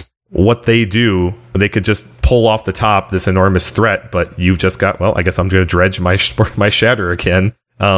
It's fantastic in that sense. It is diminished greatly in the light of the current metagame, given the omnipresence of Karns and cards that just doesn't shatter, like Eldrazi, right? So it's not a panacea for the format like we might have had or thought it would be a couple of years ago. But I think it's still a very interesting tool. Well, that's a lot to respond to. So what I want to say is it basically is what, you know, Dark Blast was for creatures, this is for artifacts. Naturally. It's just a simple, recurable way to, you know, to continue to destroy artifacts. The obvious issue is that, well, I mean, basically, it's like if you want to draw a shatter, you can draw a shatter, right? It would have been nice if this was an instant. Granted. But I still just think it's going to see play. Yeah. I mean, I don't think it's better than... I'm not sure it's better than Ancient Grudge and Dredge, but it might be. Well, the current crop of Dredge decks are such low mana production, right? Like 7 or 8 sources of mana in the whole deck that there's no way this is playable in Modern Dredge. It would take a sea change in the standard of that archetype. Does Modern Dredge use Ancient Grudge? Do you know? I'm sorry, say again? Does Dredge use Ancient Grudge right now? No, not typically. Because it's so bad at fighting Cage. Yeah. This is also fairly good in top decks, you know, with Sensei's Dividing Top, because you can decide you want to mill cards away and put this, you know, dredge this. It only dredges one card. This card is incredibly good with Dak Faden, right? Oh, yeah. And JVP. What do you think? Where's this going to see play? I think this is playable in Rug Xerox. However, for the reasons I already stated, I think that deck is under incredible pressure to be able to answer non-artifact threats these days, hence the uptick in Spell Pierce and Pithing Needle. Yeah, and the fact that some of the dominant versions of the Karn decks these days are functionally just Eldrazi decks, that this card is going to be hard to find a home. So I think this card is playable. I think you could find it in a sideboard. It's going to depend a ton on how the metagame evolves and whether or not if the Grim Monolith decks continue to be casting Thought Knot Seers and Reality Smashers, then this card probably isn't the right play. But if there's a turn where those decks become Ravager decks more reliably again, then this card gets way better. So it's very, very metagame dependent, in my opinion. I would not play this card today, just at all, I don't think. I think you need reliable access to interaction with Karn and Eldrazi. It's going to require a shift in the metagame, at which point it becomes really good in some of those situations I outlined earlier. Yeah, I think I agree with you, honestly.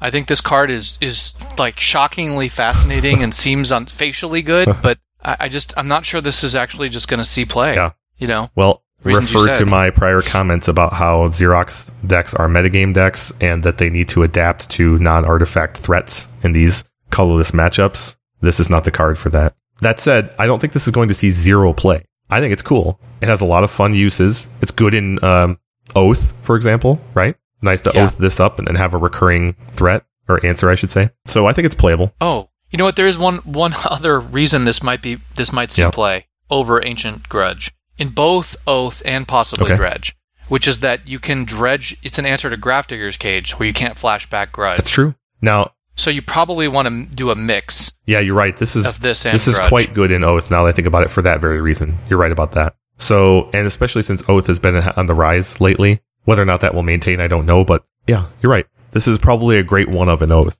And if Dredge decks were to go back to having increased amounts of mana, which seems unlikely in the face of Force of Negation and other factors, but still, to your point, that this is a great card. If a Dredge deck can reliably get to 2 mana, this is a great answer to a Cage. Yeah. So I'm inclined to go with a modest non-zero number, right? I think we'll see this creep into top 8s, likely in Oath, maybe primarily, but likely in a few other decks, because I think some Xerox players are going to be attracted to this effect, maybe as a one of. So I'm inclined to go something like, I don't know, 2 or 3. Jeez. I think that's the right range, actually. I do. I think that's the center point of the range. Yeah. I think I'm going to go... You pick a number, I'll pick the other one. I'm going to go 3. I'm feeling like players are probably going to like this a little bit more than I'm thinking. Now, as for a card that's going to be very, very fun to assess, let's talk about Force of Vigor. 2GG instant. If it's not your turn, you may exile a green card from your hand rather than pay this spell's mana cost. Destroy up to 2 artifacts, target artifacts, or enchantments. This is the force of will that Green wanted all those years ago, right? God, this is so great. This card is just incredible. This card is so great. This is the card that keeps me thinking up at night. Like, that I can't sleep thinking about. Seriously. This card is just awesome. This is exactly the kind of thing that Dredge wants to fight the massive influx of ley lines. No kidding. Yeah. God, more tools for Dredge. Yeah, Pitch Dredge is going to become... It's almost going to become comical now to consider how many pitch spells it can play going forward. Yeah. I mean, what are the green cards, though, besides Golgari, Grave Troll? What are the other ones that will run? Yeah, that's a tough one. I genuinely don't know the answer to that. They typically have run Nature's Claims, but... Yeah, but this card kind of takes that spot, right? Trumps it. Now, granted, you could run a combination, of course, but you make a great point. I don't know how you get a sufficient amount of green cards into your Dredge deck exactly. You need, like, Shambling Shell. Whatever that thing, Shell. Which is, no, I mean... They're not going to go that way. Well, it's only one... Shambling Shell is Dredge 3, which is only one worse than Thug, which is pretty widely played, right? There's also Greater Moss Dog, which is just mono green and Dredges for 3, but you wouldn't play that over the Shambling Shell because of interactions with Icarid and things like that. You could clearly build a Life from the Loam build, right? It requires more mana, of course, but such a build could... easily have enough green cards when you consider the Loams and Nature's Claims and other things. It's unfortunate that Ancient Grudge is not a green card, but there could be a deck that plans to play 2-mana spells with reliability. It has Assassin's Trophy or Abrupt Decay. Granted, I'm imparting kind of a lot of removal onto that build, more than it realistically we'd want. I'm sure there are other green cards that we, as primary Dredge pilots, are simply not considering, but which have historically been on the short list. I don't want to just overly focus on Dredge for this card. I don't want our entire review of this card to be centered on Dredge. Seriously, understood. Yep. I think this is a card that is broadly playable. I mean, this is what the main criteria for fighting shops has been for years now. Cards that are basically free, have alternative mana costs, or counteract the effects of mana taxing. Right, and this is basically the first two. Absolutely. And this is essentially what Vintage has been looking for a long time. I feel like this even more than I'm so happy Nat Moe's got to work on this set, because this, I sense he might have had some influence on this card. This is what Vintage has needed. I think this card has gotten me more excited to play Sylvan Library Oath-type decks than anything else I can in a long, long time. Seriously. That's funny. I mean, this is a reason to play Sylvan, because the additional Sylvan or whatever, you can just pitch it to this or superfluous Oaths. This has got to go in Oath. It's got to go in Survival. I mean, I just don't see how this isn't in an Oath sideboard and Survival sideboard. Absolutely. And I think it's fantastic in Bug, too. And Bug, yeah. I mean, this is going to be used across the board. It's going to be in the Hate Bear sideboards. It's going to be in all those. This is a Vintage staple in a deep way. I mean, I don't know. You remember back in the day how you look at Vintage top 8s and the two most played cards were Force and Leyline? Imagine if this card had existed then. It would have been those three cards, because this would have been a card in like a Grow sideboard, Like, this is just incredible what it does. I mean, it's never card disadvantage. You get to hit two... I mean, it could be, but you can get up to two cards, So, hitting two taxing effects with this, is just devastating against shops. Devastating. This is a format staple key card, up there like with Collector's Ouphe, in my opinion. And look at how well it plays with the Oath. Yes. Even... Yeah. That's why I didn't want this to get stuck in the Dredge ghetto here. This is... Yeah, you make fantastic points. I would like to support that by saying exactly how this card can function in what's probably going to be two of the common matchups, which is the Karn decks and PO decks, especially post-London. In the Karn decks, there's this tension that I have already alluded to about there being colorless non-artifact spells, right? So this doesn't match up against an Eldrazi, full stop. You're going to have other answers there. No. But... No. Even though this can't destroy a Karn, it fights a lot of what Karn the Great Creator is trying to do, right? Those decks are trying to set up Key Vault. By definition. Instant speed removal of that. And by the way, you can also beat Mycosynth Lattice with this, which is actually, one of your... No, you can't, unfortunately. Oh, because the cards in hand are now all colorless? Yeah, it's worth noting that this could actually lead to an increase in Mycosynth Lattice in those Karn decks because of that very reason, but we'll see. Nice. And then against PO... if you're talking about future state post-London draw 7 PO, this card's only so-so. It still fights Key Vault if those decks play it, and it's disruptive to their mana. If that's good enough, we'll see. But this card is kind of a mini hoser against Paradoxical Outcome in and of itself, right? It doesn't counter the outcome, but if you've got an outcome for 4, that's suddenly an outcome for 2 now, right? And that can make a big difference because it's not just two fewer cards, but it's also 2 fewer mana, right?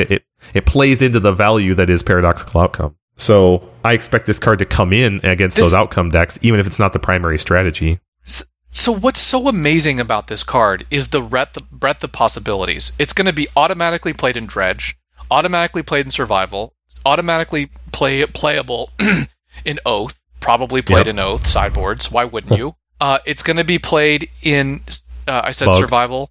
Certainly hate pairs Bug, and it can also be in Rug in Xerox decks. No, so this card. Yeah, that would require an uptick in green cards in those Rug decks. Those are very few green cards today.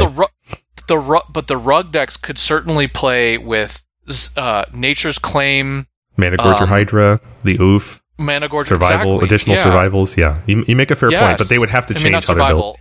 Yeah. I mean, it could. I mean, you could certainly build. I mean, so how many, we know the math on this from Force of Will. True.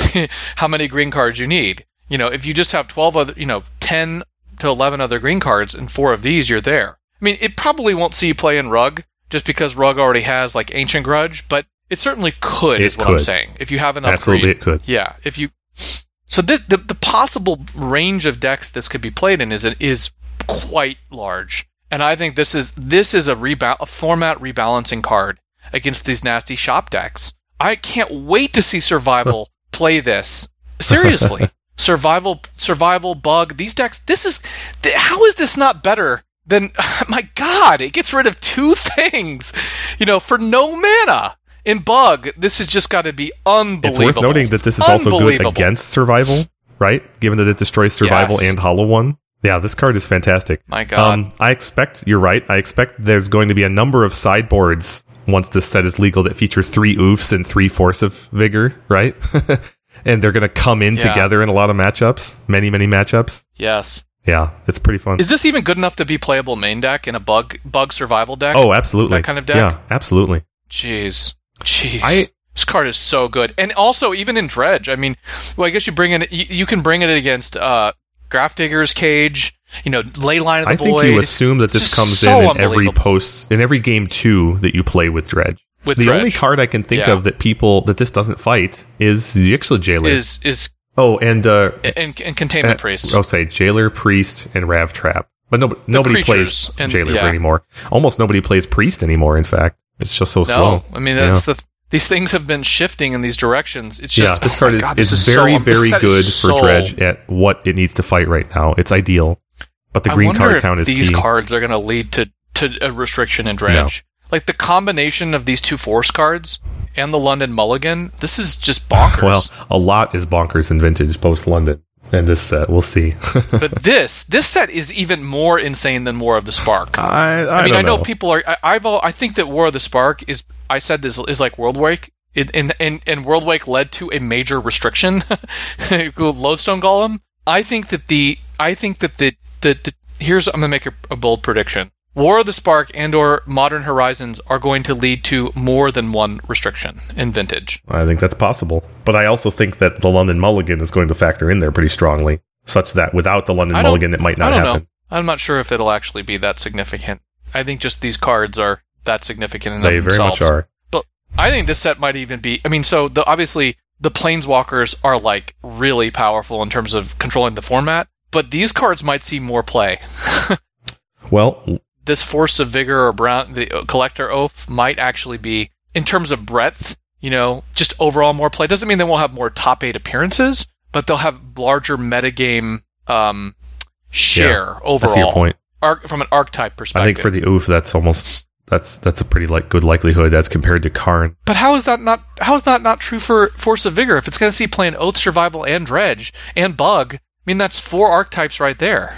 I think the Ouphe goes in more different decks and is easier to put into a deck than Force is. The Ouphe goes in regardless of green spell count, right? We talked about it. You could play this Ouphe in the sideboard of Rug, for example. But the Ouphe isn't going to be played in Dredge, and the Ouphe is not going to be played in Oath.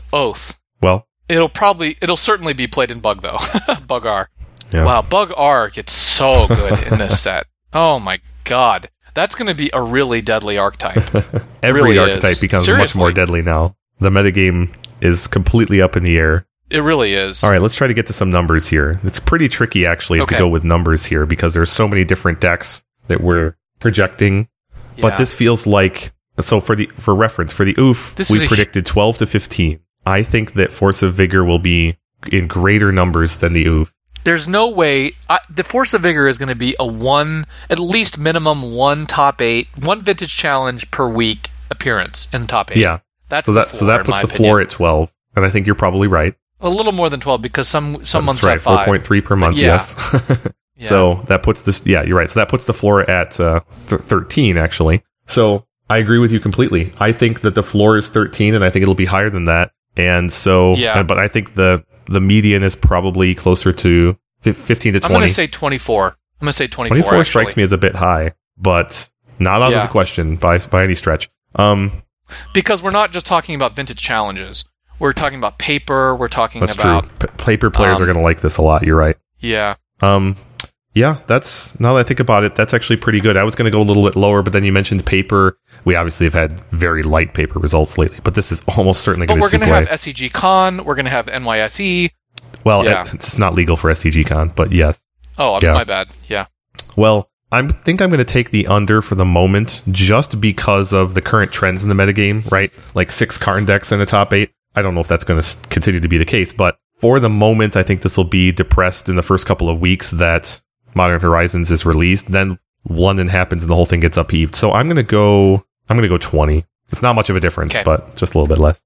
Next up, let's talk about another card in the Force cycle, Force of Despair. 1 BB, instant. If it's not your turn, you may exile a black card from your hand rather than pay this spell's mana cost. Destroy all creatures that entered the battlefield this turn. Now, this mana cost is not unprecedented in Vintage, right? It's the same as Death Wish and Grim Tutor, but they're going back a ways for that. It's obviously, there's a couple of cards that BBB that there's really only one that have seen play. And so it's not unreasonable. It's pushing it for some archetypes, but for a deck like... Grixis wouldn't want to be able to produce BB too reliably, but deck like Bug can handle it. What do you think about this effect, though? Destroy all creatures that entered the battlefield this turn. Well, so let's look at the creature decks in the format. There's Workshops, there's Eldrazi, there's the Bug decks, there's the Token decks, Hate Bears. Oh. In most of those cases, the decks distribute their creature deployment across turns. So it's you're at least getting one creature, sometimes two, rarely three, but more likely you're just hitting one or two creatures from this. Yeah. So it's really the most realistic best use is 2 for 1. 2 for 2, really, if you're pitch casting it.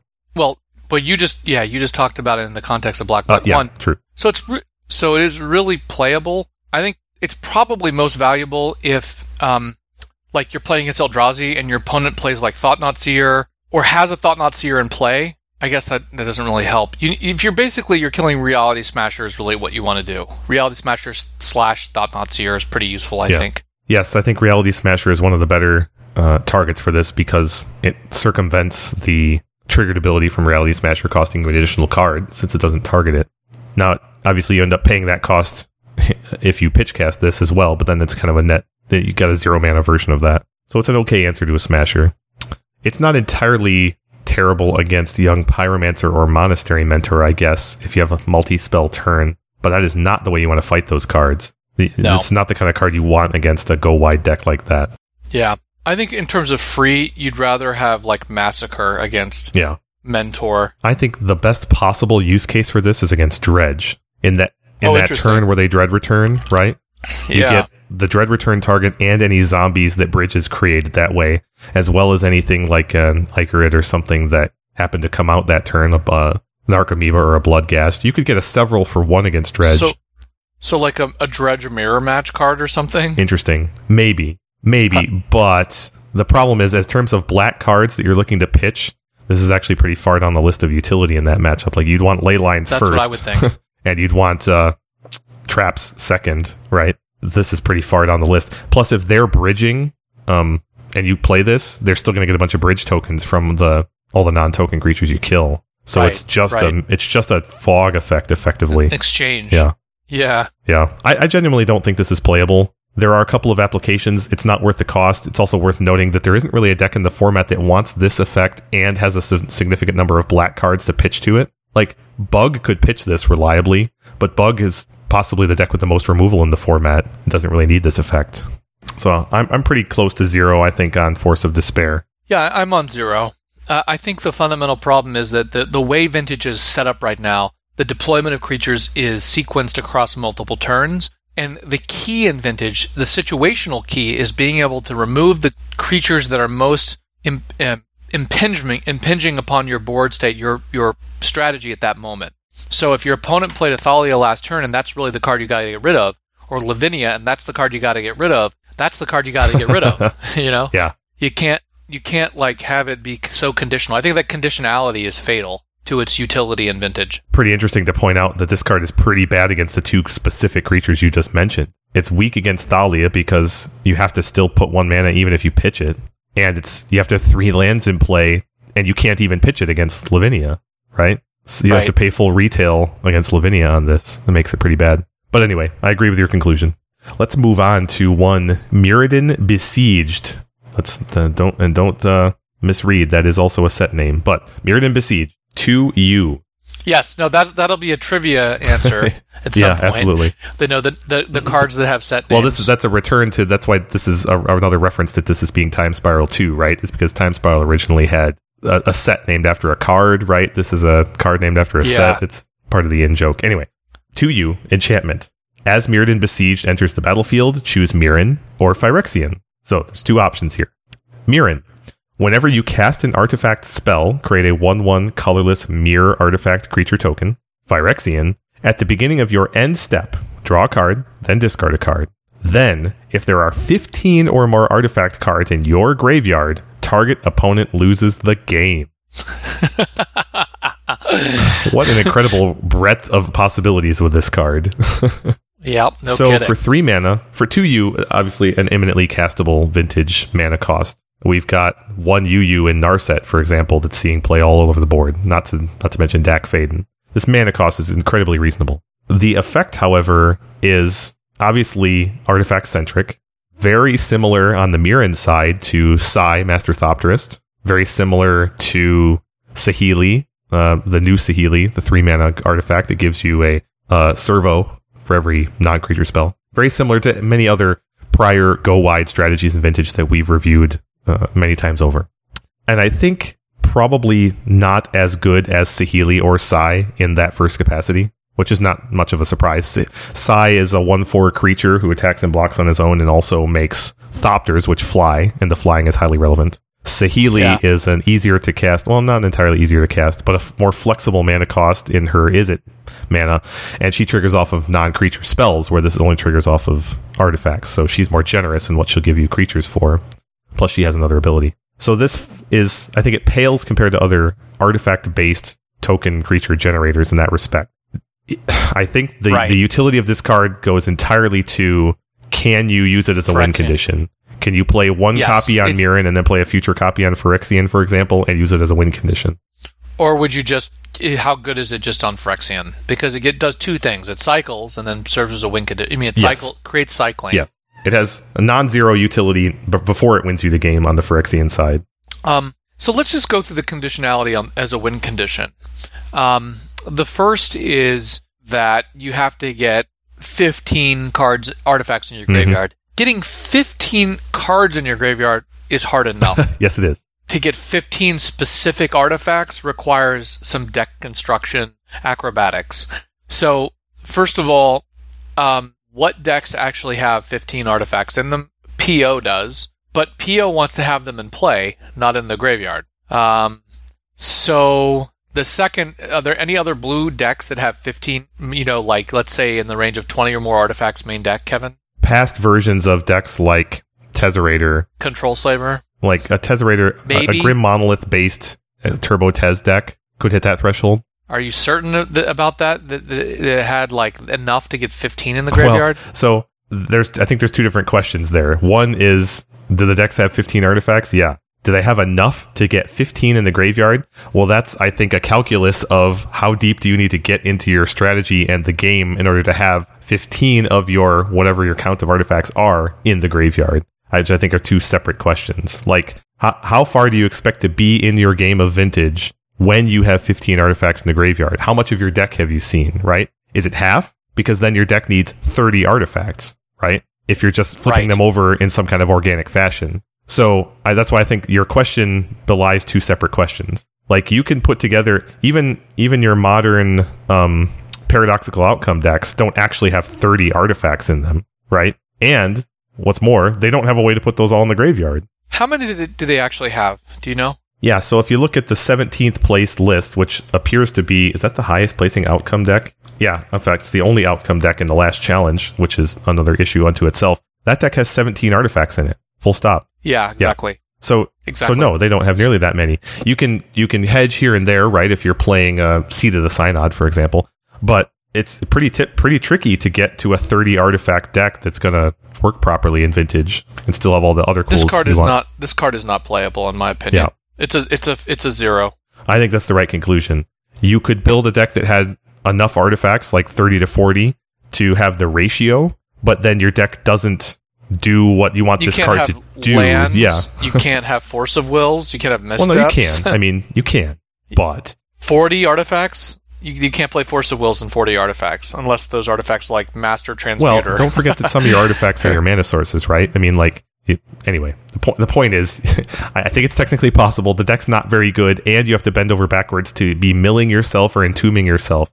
I do think it's worth considering whether or not there's any kind of engine that makes this card a win condition, right? Oath, for example. You could construct an Oath deck that had 25 maybe artifacts in it. So then your conditionality is you need to trigger Oath. You need to not get crypted. Why wouldn't you just play like Lab Maniac at that point? You know, well, that's a very reasonable question, and I think you're right. The conclusion is a zero here. It's the decks that want to produce tokens when played artifacts have better options, like Sai, Mentor, and Saheeli. The deck that wants to be a combo deck with this as its win condition has better options, like Labman, as you said, and other Oath kind of conditions. I simply don't think this is good at either of the things it's trying to do. Good enough. Let's move on to Planebound Accomplice. 2R, creature, human wizard. It's a 1/3. R: You may put a planeswalker card from your hand onto the battlefield. Sacrifice it at the beginning of the next end step.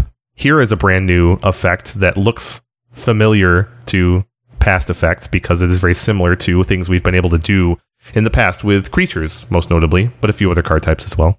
It's very generous in its utility in the sense that you don't lose anything for activating this. It doesn't even tap, for Pete's sake. It's just the most generous version of this effect I think I've ever seen outside of Type 4. You mean like the sneak effect? Yeah, exactly. Effect. Yeah. Exactly. Elvish Piper, that kind of thing. The combination of cheapness here and the fact that it's just a single red to activate. Sneak attack is a single red also, but it costs a mana more than this. So the simple thing is this hinges on having a certain density and utility of planeswalkers in your deck. There are Vintage decks today that run 8 planeswalkers. There's some 8 copies of Karn decks out there, although that's not the standard. It's funny. Karn. That's funny that the colorless decks have the most planeswalkers. Yes, it is. But those Karns do not lend themselves to this effect very well. Yes, you get a one-shot effect to tutor up from Karn the Great Creator, etc. But this is really designed for you to be getting massive mana and power advantages by sneaking in a 7 or 8 mana planeswalker. That's where you get your most utility. You can't just sneak in a Dak Faden. That's almost not even worth doing, right? You may as well just cast Dak for the 3 mana this costs. Same goes for Narset. Actually, hold on, strike that. Narset has some inherent value because of her static ability. You could put a Narset in on your opponent's turn when they play Wheel of Fortune. That's actually maybe a sneaky thing, but that's not worth building a deck around. True. Not putting this card in, I should say. Right. So the simple truth is that many non-colorless planeswalkers in Vintage are played because of their efficiency and their utility. They're not there for a big bombastic effect as soon as they land into play. It's not worth paying this plus another mana and setup to get Jace the Mind Sculptor's Brainstorm effect, right? Agreed. It's just not worth it. And then I just don't think there's no planeswalker ability that I can think of Now, maybe there is. Maybe there's like a Nicol Bolas ability out there. Yeah, Ugin. But what does that do? What's its ability? Well, I think the version of Ugin that people would go to is the original Ugin, which his minus X ability says exile each permanent with converted mana cost X or less that's one or more colors. Like, you could wipe the board of colored permanents that way. That's something you could do. Okay. I mean, I'm not saying that's entirely worth the setup cost here of playing that Ugin plus this card. It's not like something that says draw four cards, your opponent discards their hand. That's what I'm thinking of. I mean, like something like that. Those are the kind of effects you have to build up for with Planeswalkers, right? There's no one Planeswalker that really, really, really does that. If there were a kind of like enormously overcosted Planeswalker that was like red, red, blue, blue, white, white, green, green, black, black, 5, you know, that had like a bombastic plus or minus ability that you could use immediately, then we could have a conversation about this card. But in the absence of such a Planeswalker, this is not interesting enough to talk about, in my opinion. So beyond the preliminaries, rather. Yeah. So if you sort all Planeswalkers by mana cost descending, the highest ones are Nicol Bolas, right? What does it do? The most expensive ones can destroy target non-creature permanent, gain control of target creature. Boring, yeah, I know. Boring. Each opponent loses 3 life, and they sacrifice a non-land permanent or discard. Yeah, destroy a creature, draw a card. Yeah, not really. Boring. Destroy another Planeswalker. Target player exiles a card from their hand. Irrelevant. Exile target permanent. Karn Liberated, exile target permanent is pretty high on this list. Those are super unexciting. Yeah, these permanent things are just not doing it for me. I need something that says, like, Mind Twist, Brain Geyser. That's what I'm looking for. You're not going to get that on a first activation from any Planeswalker. Yeah, not even one of those enormous ones. Or even something like, I don't know, draw 7s or, exile half your opponent's library. I don't know, something interesting. There's just nothing. Return something from a graveyard into play. Anything. There are reanimates. There are zombifies from various Liliana that could rezombify, but that's not, I mean, you can already do that for cheaper in Vintage, so. Yeah, I'm looking for something like, minus 3 loyalty or minus 4 loyalty. Play 3 instants from your graveyard as if they were in your hand. Something like that, without paying their mana cost. Okay, now we're talking. Yeah, I simply don't think there is any effect that satisfies the conditions you're looking for. Okay. There is one cute interaction here with the original Kaya. So note that this card says, you may put a Planeswalker from your hand on the battlefield, sacrifice it at the beginning of the next end step. Well, the original Kaya's plus ability starts with, her zero ability starts with exile Kaya Ghost Assassin. So you can permanently get a Kaya if you put her in for red and then exile her immediately. So that's cute, but not worth the time or the investment. It's already a 4-mana card for a 4-mana card. So right. No, I don't think there's enough utility, as you said, to be gained from initial activation of a Planeswalker in Vintage for this effect. Like, one of the things you could do with obviously, sneak attack is if you sneak attack in a Griselbrand, you can draw 14 cards. Or if you sneak attack in a Nicol Bolas, you can attack and Mind Twist your opponent. So, can't do either one of those with this. Nope, you're exactly right. Okay, so let's move on to Seasoned Pyromancer. 1RR, Creature Human Shaman. It's a 2/2. When Seasoned Pyromancer enters the battlefield, discard 2 cards. Then, draw 2 cards. For each non-land card discarded this way, create a 1/1 red elemental creature token. Then there's this activated ability, 3RR, exile Seasoned Pyromancer from your graveyard, create 2 1/1 red elemental creature token. I don't mean to be glib, but there's so much wrong with this card, it's hard to know where to begin. I will begin, though, with the poorly sequenced discarding and drawing. I mean, obviously, you always want to draw, then discard to filter. So it really pinches you and then potentially gives you worse cards. That's incredibly undesirable. And then for the discard trigger to be dependent on that sequencing makes things even worse. Yeah. I would like to caveat what you said by the fact that you do want to play this card when it's the last card in your hand, because the draw and the discard are disconnected. And as such, if there are no cards in your hand when this trigger resolves, you discard 0 and draw 2. Which is exactly the opposite of what Xerox decks do. Yes. They want to play their token generator early and then all the spells after that. Yes, exactly. This doesn't play well with counter magic or controlling effects, basically, full stop. There's just, you don't want the last 3 cards in your hand to be this and Mental Misstep and Force of Will, right? You're just never going to cast your Seasoned Pyromancer. This is for a different kind of deck construction, read Modern, than our 3-color aggro control decks exist in Vintage. This is not Vintage playable. I don't think we should really belabor the point. But to be a little more circumspect about it, this is not as good at creating tokens either as Young Pyromancer is in Vintage. Obviously. Yeah, quite obviously, for many reasons. It doesn't go as wide, and it's conditional in its first creation, and then the second ability, which could create two more, is 5 mana. So, and on top of all that, it's got a trickier mana cost at 1 RR for just a 2/2. I think all those things combined means this is not right for the way Vintage is at right now. Let's then switch to Echo of Eons. 4 UU. Sorcery. Each player shuffles their hand and graveyard into their library, then draws 7 cards, aka Time Twister. Flashback 2U. This card is so sweet. So this is Time Twister, full stop, for double the cost, but the flashback cost is the same as Time Twister. I mean, yes. Original mana cost, you understand. This card is so sweet. This card actually makes me want to play Legacy again, which is really sad. I mean, I haven't played Legacy basically since Old School became a thing, but if there's a card that makes me want to play, it's simply because you can Lion's Eye Diamond and, mm-hmm. And cast this as Time Twister just straight up. And you can play 4 that's of each in Legacy. So saucy. So exciting. Yeah, that's pretty cool. It's real. I mean, you can really go nuts with draw 7s. Now, this obviously has the same mana cost as well as Time Spiral, which occasionally has seen Vintage play. It's now unrestricted, but it was like in the Perfect Storm for a while and would occasionally be in some combo decks. The draw 7s have kind of been... I mean, since Mental Misstep saw play, draw 7s have just been much worse. And then you get Mind Break Trap, and now you have Force of Negate. I just think that this is not the day or age of the draw 7 in Storm combo, although it seems to be doing pretty well in PO for that brief period. Obviously, the clawback provision in Time Spiral is that you get to untap lands, which you don't get to have here, but you do get another kick, built-in spell, which... Honestly, I think that makes this better than Time Spiral. Honestly. Yeah. In like a conventional Vintage deck, I think this is better. Well, I'd rather have the flashback simply because, here's why. The main reason is because there's a good chance it gets countered, and then you've got a backup, mm-hmm. right? Your opponent has a tough decision. If they let it resolve, they counter it. If they let it resolve, you get the card you wanted. If they counter it, then next turn you're going to be playing this for 3, half the mana. So...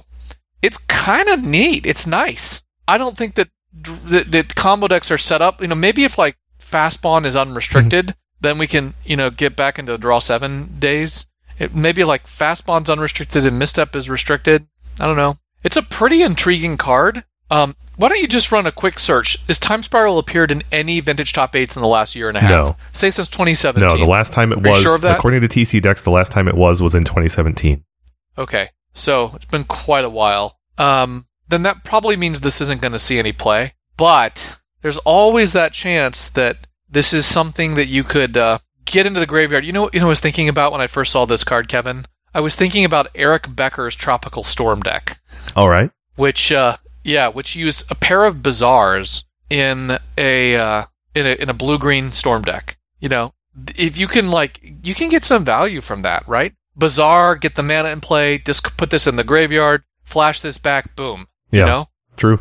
That's pretty intriguing, honestly. Well, I like your point that I think you passed by pretty quickly earlier, but that this is... I'm moving 1,000,000 miles an hour. This actually represents 2 Time Spirals, right? If you need a resilient threat again in a control matchup, this is a good card to pull up. Granted, it's slow, right? It's tricky, but... Those matchups tend to go longer, and if you're the sort of DPS-style deck that's bringing in Ancient Tombs in certain matchups, then that helps defray the cost a little bit.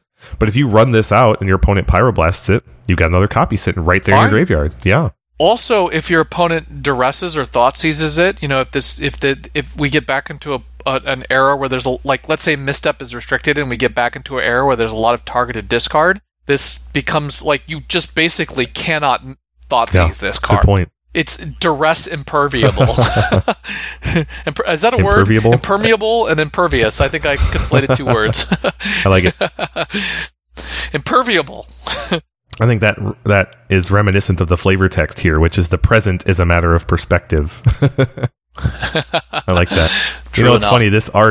This card and this art looks awesome. Like a Vintage Champs prize. It does. It's like a mix of the Time Walk painting and the Time Twister painting or something. It really does feel like a Vintage-y card. So, unfortunately, I'm just sad this is going to see more play in Legacy than Vintage. But Well, and in the Vintage context, but, at 6 mana, it's competing directly with the recently released Bolas's Citadel, too. Oh, good point. Before we move on from this, though, you know, there is a slight possibility that anything with discard outlets could use this. So I mentioned Bazaar. What in Storm decks right now has any filtering? Is there anything that does filtering? Like, just you can just bin this? Is there, like, any... I mean... Discard effects, you know, there's like Careful Study as a filtering card. You've got Windfall and Wheel, right? Which by definition. That's true. And you've got some effects that don't see a lot of play. You said Careful Study. I was thinking about some of the Surveil cards that came out recently, which haven't really been good enough to cut it. You obviously, your restricted Lion's Eye Diamond. It wouldn't take much, would it? Between Wheel and Windfall and LED, it wouldn't be hard to set this up as a one of. In that kind of deck. Yeah, you could see this as a one of. It's also it's a sorcery. It's also a Burning Wish target. Yep.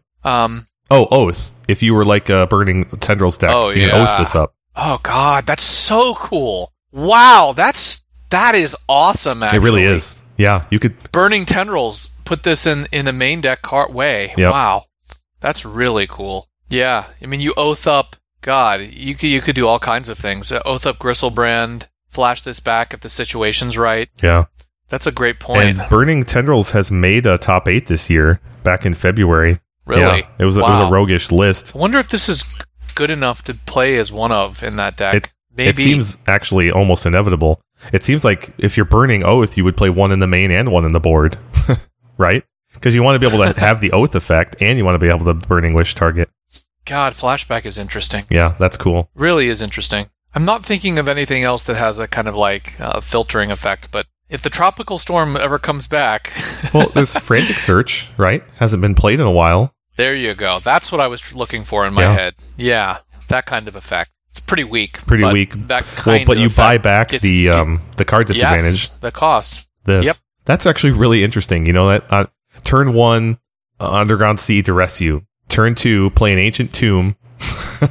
Frantic Search and Time Spiral, or Echo of Eons. You're right there.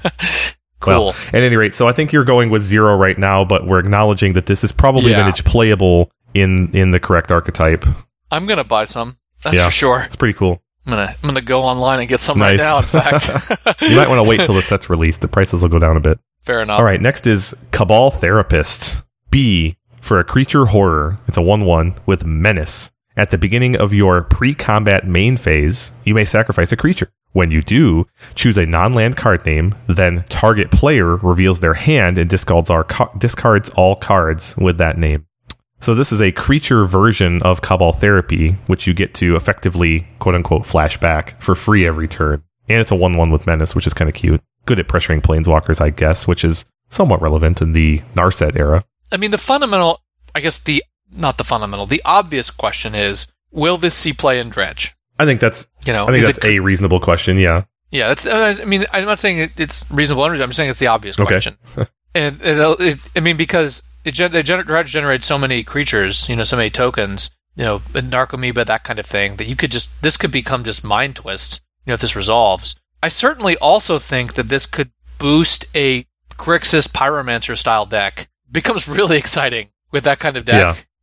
Because this is pre-combat, so you can just start turn after turn, wiping your opponent's hand. They'll just never have a hand. If you have this in Pyromancer in play, they can never hold counter magic. Yeah, that's true. Now, granted, the original card, Cabal Therapy, already plays pretty well at that role, right? Well enough to have the deck be based on it for several months in prior years. And that doesn't see any play anymore. I think that because of the bombastic nature of the format, that targeted discard is at kind of an all-time low in terms of its utility if you're not immediately winning the game. So I don't think the Grixis Pyromancer model works in current vintage, especially post-London when there's all these draw 7s that are anticipated, meaning the top of your opponent's deck is just unpredictable and possibly game-winning in so many matchups. I don't know. I think it actually cuts the other way. I think the fact that the London Mulligan exists means that you have a greater chance of hitting a card and naming the card correctly. I think actually Cabal Therapy is better in a London Mulligan. But we're not saying the same thing, though. I know. But one other point. I just want to get this out there. There is one drawback to this, Kevin, which is that although it doesn't require an attack, it triggers at the beginning of your pre-combat main phase, which means you cannot get the benefit the turn you play it. Yeah, and I think that's huge. I think that, combined with the fact that Cabal Therapy is already not widely played or really good enough outside of Dredge, of course. It's the Grixis Pyromancer is not good enough right now. I think that's the death knell for this card. I don't think this makes a new deck or a new strategy good enough that we couldn't already be playing today. Ouch. Okay. Yeah, I'm going to go 0 on this. I think it's worth considering. Like, this could be a foil to certain control mirrors or something in the future with the right archetype. There's a reason why Grixis Pyromancer was good for a while, right? Right. But I don't think the time is now for this. Okay. Are you in for 0 as well? I am. All right, let's move on to a fun one. Bizarre Trade Mage. These have been fun. These have all been fun. To you. Creature, human, wizard. It's a 3/4 with flying. It's Serendip Afreed's power and toughness and mana cost. And flying. When Bizarre Trade Mage enters the battlefield, draw 2 cards, then discard 3 cards. So it's as if Serendip Afreed and Bizarre Baghdad had a baby. This is like how much Arabian Nights can you pack into one card? And the art references are just overwhelming. Well, the number of Arabian. Yeah, and check out the flavor text. He traded a lamp for a scepter, the scepter for a ruby, and the ruby for a simple rug. This card is just overflowing with historical flavor in that sense. I love it. It's great. And mechanical flavor, right? For sure. What do you think? I mean, Bizarre Baghdad trigger? What do you think? I think that there are a couple of contexts in which you should evaluate this card, I think, by default. One is Dredge, where you're not going to be casting it, but you could reanimate it for its effect. But we already have an existing and, in my opinion, superior way to get that effect, which is through Sun Titan, right? Reanimating or Griselbrand too. So I don't think it doesn't pass the bar in Dredge. I think it's worth considering in survival for those situations where you have survival and you want to do something bombastic, because I think this, now that I think about it, strike that. I should say in situations where you don't have survival. If you get a survival hand in that deck and gets Force of Willed, right? You can get into awkward situations where you're just looking for the next engine card. Bizarre, or survival. And a one-of these would be reasonable at that, in that this is a great top deck in that situation. You draw this, you play it, you draw 2 cards. Oh, look, there's a hollow one. You discard 2 Vengevines, play your hollow one, you've played 2 spells, the Vengevines come back, right? This gets the engine going, right? And it's a creature, so it synergizes with Vengevine, right? It's a creature that you only need to find 1 hollow one to trigger your Vengevines with. Or if you have 4 mana, you could do this and then play a Death Rite or a Root Wall and get going again. So I think there's some utility as a one-of there. Well, allow me to poke some holes in your logic there. All right. First of all, if you're playing as a one-of, you're not going to be relying upon it in any way. That's true. That's really meaningful. Number two, I just don't think 3/4 is really cutting it in Vintage. You know, obviously Delver doesn't even see play right now, and that's the 3 power, but it gets you close. I think this is the kind of card that you kind of want to. It's not really. I don't think this is Vintage playable, but it's the kind of card where you want, like, it would have been sweet to see it in like those Madness decks, like circa whatever 2000, whatever it was. They have like the flashback cards and the Basking Root Walla and all that kind of thing. That would have been really fun in those decks with the Mongrels, the Root Wallas, and the Roar of the Worm type stuff. Yeah. And by today's standards, you'd be playing Ancient Grudge. Yeah, that would have been fun. So, I mean, that's kind of what this kind of reminds me of. I mean, the fact that Bizarre exists kind of just pushes this beyond the horizon of Modern, of Vintage, rather. So, I think I'm a 0. I think that your assessment of the power and toughness, while somewhat relevant, is kind of missing the point. This is an engine card. This thing could be a 1/2, and everything I said would still apply. The point is it's a creature that gets you gets you half of the trigger condition for a Vengevine, has a good chance of finding you another castable creature, and synergizes with Hollow Ones and Vengevines to begin with, right? That's what I mean. It's not a weak creature in the survival deck. It's an additional engine card. It's a 9th, maybe 10th engine card, right? Now, granted, it's 3 mana. You can't play a lot of these. And it's even harder to cast if you've got a Bizarre, but those decks are winning if they got Bizarre. I like this for corner case situations in survival, maybe. Granted, that deck's getting more tools, right, with the Oath, and it's already flush with things it could do, so this might not be good enough in the top 10 things that deck can do with its survival, but it is an engine card in that sense. I don't think it's playable anywhere else. I don't think it's right for Dredge. We've already got better tools at that role. So if this is going to see play, it's going to be very scant numbers, probably only in survival, and that's really probably only if people are looking to be adventurous. So I would say the over-under here is 1, and I'd like to go out on a limb here and say 1, but to be perfectly honest, there's so much going on with this set. We're predicting so many other huge playables and impactful things that I just don't think there's going to be time for this. So I won't be surprised if it's non-zero in the future, but I'm going to go 0 for now. Next up, Scrapyard Recombiner. For 3 generic mana, artifact creature construct. It's a 0/0, but it has modular 2. So it enters the battlefield with 2 +1/+1 counters, and when it dies, you can put its +1/+1 counters on another target artifact creature. Then, its activated ability is tap and sacrifice an artifact. Search your library for a construct card, reveal it, put it into your hand, and then shuffle your library. So to understand how good this is, I need to know what constructs exist. I assume in preparing for this, you've got a list of constructs for us to consider. Yeah, absolutely. So relevant ones that see vintage play include Chief of the Foundry. That's a good one. Yeah, they include Hangerback Walker, right? Wow. They include I'm a little bit more retro, but Kolotha Forgemaster is on that list. Kolotha Forgemaster is a construct? Mm-hmm. Holy smokes. So is Metalwork Colossus, which we've talked about in the past, but hasn't really gotten there. Metalworker, the mana producer, is a construct. Metalworker is retroactively a construct? Yep. Wow. Plenty of creatures are. Mirror Battlesphere is, if you need to go wide. Wow. Yep. Scrap Trawler, which we've discussed, and actually has some pretty good synergy with the Recombiner here, because there's some graveyard interactions, right? Then Steel Overseer, of course. Wow. Yeah. And... Not of course, wow. Traxos, Scourge of Krug. Oh my god, okay. Voltaic Construct, Voltaic Servant, Walking Ballista. Okay, so the core of the modern aggro, Workshop aggro deck, creatures are all constructs. Hangerback, Ballista, Chief... And Overseer. Trike and Overseer. So notable exceptions are Ravager, which is a beast, Revoker, which is a horror, Lodestone Golem, which is a golem. Did you say Foundry Inspector and Chief of the Foundry are both constructs, or just one? Yeah, both Chief of the Foundry and Foundry Inspector are construct. So, this card comes into play, functionally as a 2/2, or and it has modular, so it can give its power away.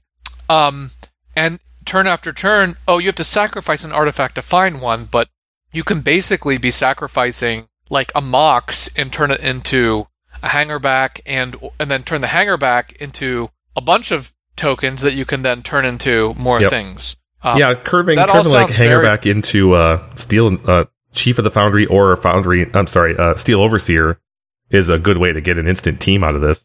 Yeah, that sounds pretty interesting. I mean, I think the main problem is those shop decks are all about pressure, and this is a turn after turn thing. Yeah. So it's probably not good enough, but if like a Forgemaster deck ever comes back into the metagame, this would be a card I would consider. Yeah, it's worth noting too that other good engine cards like Metalworker and Chief of the Foundry, both satisfy this. So this is really quality turn one play. You could definitely go long in a lot of matchups with this as a turn one play. Just workshop this. Next turn, Mox, turn it into a Hangerback, as you said, or get a Ballista if you need an answer. You just have a relatively reliable stream of threats and answers with this, which is pretty nice. I don't think it's right for the current batch of decks. The current batch of decks are so heavily Karn-focused and running very few specific creatures, right? If it's not an Eldrazi deck, it's not running the whole package of like Arcbound Ravager and Overseers. It's normally just some Ballistas and some Revokers these days, which means there's kind of no place for this card in that build, and I don't think this helps. This doesn't provide a lot of utility in the mirror, which I think is a key threshold for playability of workshop cards. When you're in the Karn mirror, you don't want an activated ability. You don't want to load up on more activated abilities, especially ones that don't answer Karn very well. So I think this is a 0 right now, but I would keep my eye on this for the longer term if the winds of the format change and the intricacies of like workshop mirrors and workshop versus Xerox change. Are you comfortable with 0 right now? I am. Okay. So this next card is a fun one. And I know I think I've said that for half of them. But I must admit that I'm not exactly sure how to introduce this card. See, I went out on Twitter and asked my followers what they thought about the pronunciation for this card. And I got a very good response from one Natmos, our friend, Team Sirius member, and former Wizards R&D member, who contributed to the development of this set, as we've alluded to before. He's on record via Twitter as saying that, well, Let me quote him. Nat says, "If you've ever played the PC game Gunman Chronicles, it should sound like that game when you're underwater." Oh my god. But he further clarified that he'd go with a very guttural combination of ho and gack. So I'm not going to make a disgusting noise for the benefit of our audience, but let's just call this Hogaak and move on. Envision me saying this in a very Skeksis-like, disgusting way. Hogaak, Arisen Necropolis. 5 Golgari for a legendary creature avatar. Hogaak is 8/8. You can't spend mana to cast this spell. It has Convoke and Delve. You may cast Hogaak, Arisen Necropolis from your graveyard, and it has Trample. So we have a 7 mana 8/8 Trampler that you can cast from your graveyard. Has Convoke and Delve, which means you must be tapping 2 black or green creatures, and then either 5 other creatures or delving 5 cards to cast them. Are there any other cards in Magic that have this first sentence statement? Short answer is no. There have been a number of examples of restrictive mana costs that restricted how you can cast things. I'm thinking of things like Mir Superion, which says you can only spend mana produced by creatures to cast it. So you can't tap lands for it, but there's never been this exact restriction that you can't spend mana. This is the most strange and out there restriction. So this is extreme, but not entirely unprecedented. Okay, well, let me cut to the chase. So in a graveyard strategy like Dredge or Survival, how many resources do you have to spend to get this into play? Basically, how quickly? Yeah, the key bottleneck here is that you have to produce the 2 colored mana, which can't be done with Delve. So it must be done with Convoke. It means you have to have 2 creatures that are either black or red. Creatures. Yeah. That's the key bottleneck. So that's easy. That's easy with zombies, but it's not so easy in Survival, because your creatures from the graveyard are basking. Well, they're Basking Root, Vengevine, or Hollow One. Neither black or red. Well, that deck plays Deathrite Shamans usually too. But good point. So Deathrite Shaman's good at casting this. So answer the question I originally posed, though. So this is. I think this is a. In a Dredge context, this is pretty reliably a turn 2 cast, right? Between Icarid and Bloodghast, you can pretty reliably have 2 black creatures in play if you're not being thoroughly disrupted, right? In the face of Leyline or something, that the equation completely changes. In my opinion, the biggest challenge with Hogaak here is that it doesn't fight Cage well. No, it does not. Now, if it's still in your hand and you get 2 black creatures somehow, you could cast it, I suppose, in the face of a Cage, but that means you've already gotten two black creatures. How? Yeah, I mean, like Bloodghast and Stinkweed Imps. I don't know. So this does not play the Gurmag Angler or Mulder Hulk. How can you play it from the graveyard with a Cage? No, that's why I said if it's still in your hand, you'd have to get creatures and keep this in your hand. Yeah, you can delve. Yeah. It also can't be played with Lavinia either. Yes, Lavinia's second trigger will always counter this by definition, because Hogaak says you can't spend mana, and she says if you didn't spend mana. So, yeah, 100%. You can still cast it, but it's going to get countered every time.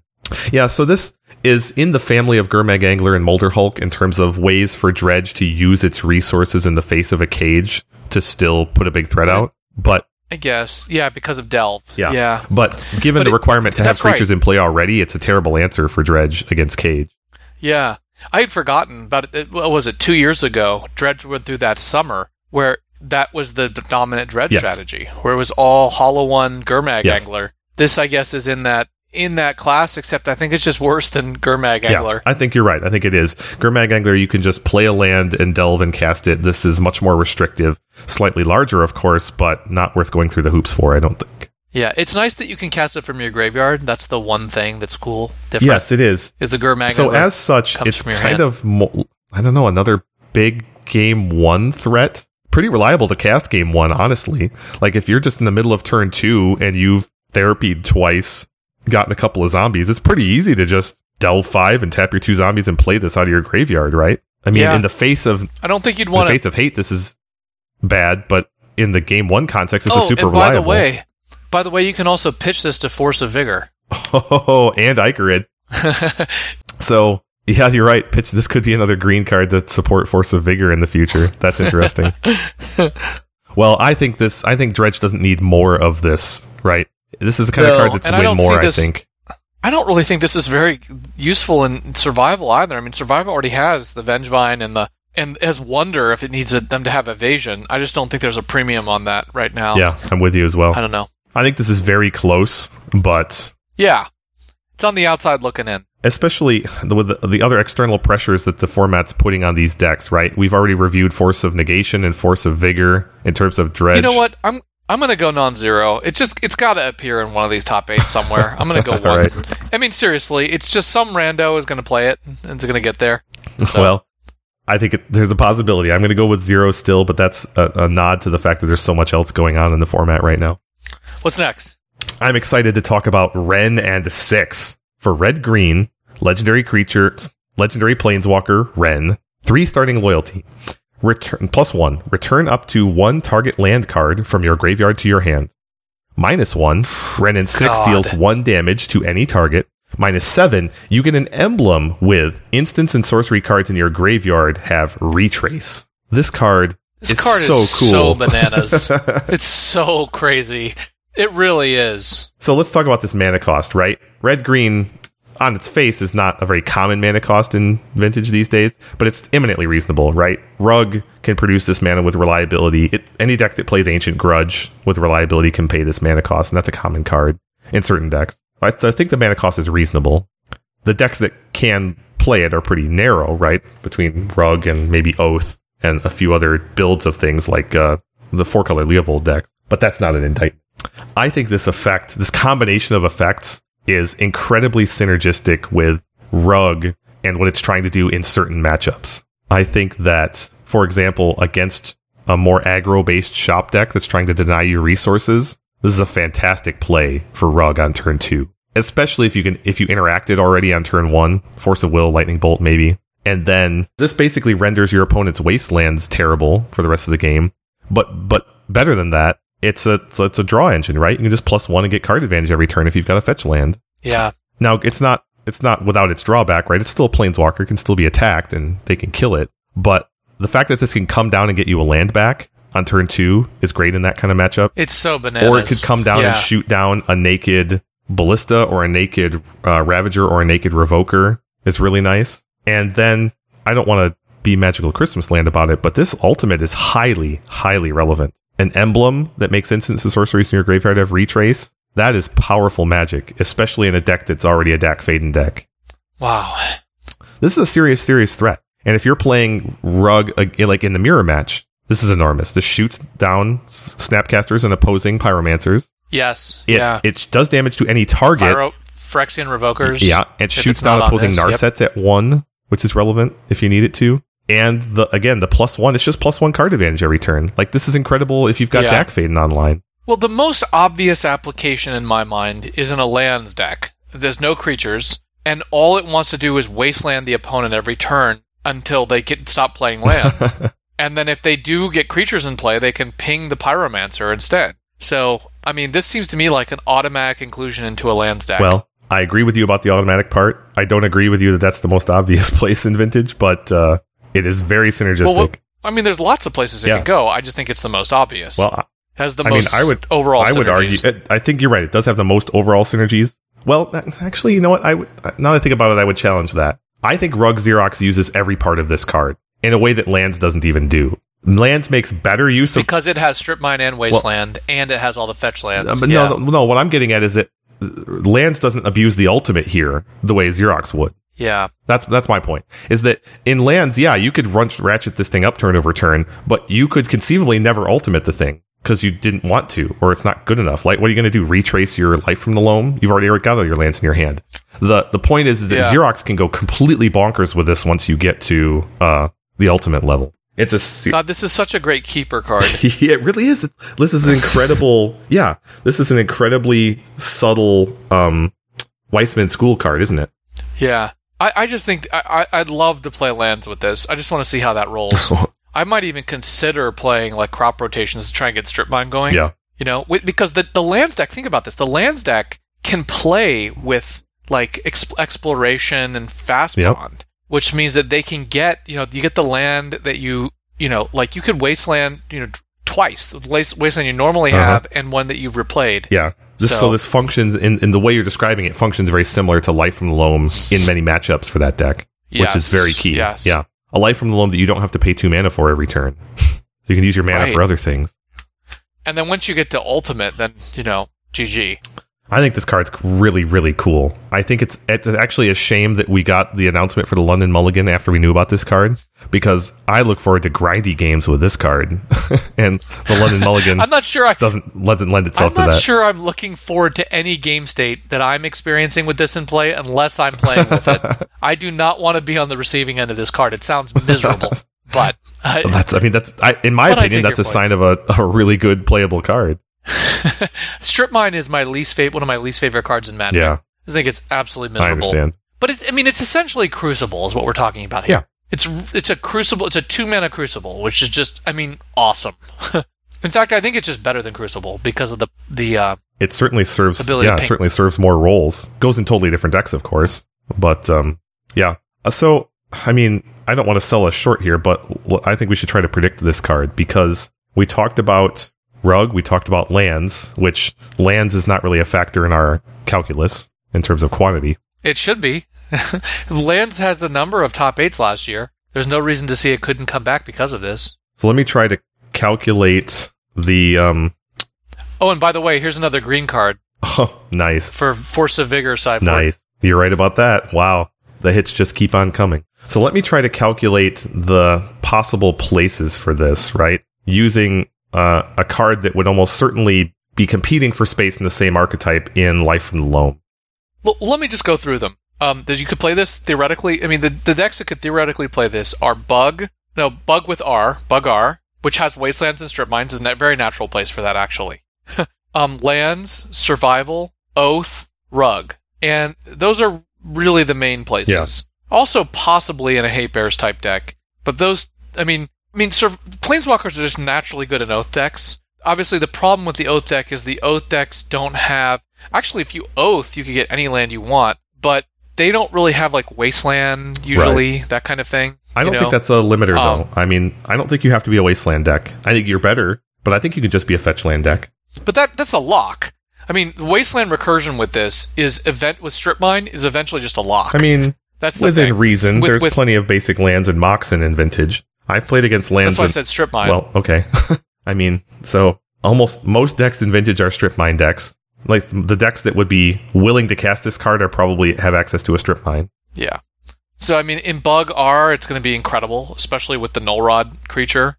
You could play this and just get there pretty quickly. Absolutely. Yeah. Yeah, people are going to get run over by this plus Ouphe, I bet. Big time. So to your point about lands, I looked up Life from the Loam, and Life from the Loam has made 3 top 8s so far this year, one of which was in February, so it's really only 2 in the last 3 months. But so there's two land decks in the top 8s, but if land gets significantly better because of this card, then that calculus has to change. Well, I think that's agree on face value, but I also don't think that's physically possible in the face of the London Mulligan. And everything else that's happening in the format. The collective winds of Vintage do not favor lands, even though this card is really cool. I'm going non-zero on this. Oh, well, I'm going heavily non-zero. By the way, how good is this in land? Yeah, a Rug Landstill might also really like this. Yes. Landstill. Yes, Landstill could... Yeah, Landstill's the kind of deck that's not trying to fully deny you lands, right? But wants this consistent placement-style card advantage. Yeah, if you play this and then Standstill, it's just immensely powerful. Yeah, definitely. So. Definitely. All right, so in terms of things that are going to move the needle on our numbers, though, in my opinion, Rug Xerox is the greatest contributor. I don't see this being used in Rug Xerox, really? Honestly. Why not? Yeah, I think that the premium on cards is so... What are you going to cut for this? No, that's a fair question. You're going to probably end up cutting a threat, one of your Pyromancers. I don't know. Maybe. If it's not played in the most common... red-green deck in Vintage, then what do you think the primary driver... It's not a Xerox card. Okay. What do you think the primary drivers of its contribution to the Vintage format are going to be then? I assume that Bug will continue to be at least 5% of the metagame. Cool. And I think at least between 25% to 50% of those decks will be running Wrenn. Yeah, so 5% times, let's call it either 25% or... Just go with a third. A third of 5%. So basically about 2%. So you're shooting for about 2% of top 8's. So for Bug decks, I think that's about the many... those. Now, there's a caveat. The caveat is that the combination of cards provided by Modern Horizons, Collector's Ouphe, Force of Vigor, and Wrenn, could boost Bug/Bug R's overall metagame percentage up to 8, 10, 11, 12%. I mean, we've certainly seen metagames where Bug is like 10, 12%. In fact, there have been times when Bug is the most, like, best performing overall metagame deck in the metagame. So depending on how big Bug gets, Wrenn as a coattail card could see its fortunes even higher up. That's what I'd say. So if the average month is 4.3 weeks and we've got 8 top 8s. And there are good reasons to think that Bug is going to get an overall boost, by the way. Can you elaborate on that? I just did. I mean, Collector's Ouphe is the combination of cards that are... You're talking about new cards. Bug is one of those decks that's good against Shops. It's good against Dredge. It always has been, right? Xerox gets weaker, with the London Mulligan. I see no reason that Bug couldn't have a larger overall metagame share post Modern Horizons, post London Mulligan than it has in the past couple of years. Well, we'll have to see about that. That's certainly possible. So we're looking at a little over 100 decks, per quarter, top 8 wise, right? 4.3 per month, 8 each times 3 months, about a little over 100. If you think that Bug is in the 5 to 10% range, it's baseline is 5, could go to 10. And if you think about about a third of those, maybe then we're looking at a third of 10%. We're looking at 3, maybe. Maybe that's your baseline from that particular group of decks. And I also think lands is going to be. You're looking at an uptick in lands. Yeah, I think there's going to be an uptick in lands. Let me see how many lands there were last year. There are 2 in top 8s. Out of how many total decks were there? There were... let me actually do a sum. The total number of decks last year. There were 419 decks last year, and there were 2 were lands in top 8s. Yeah. So, and by the way, I just want to double-check that math. 52 times 8.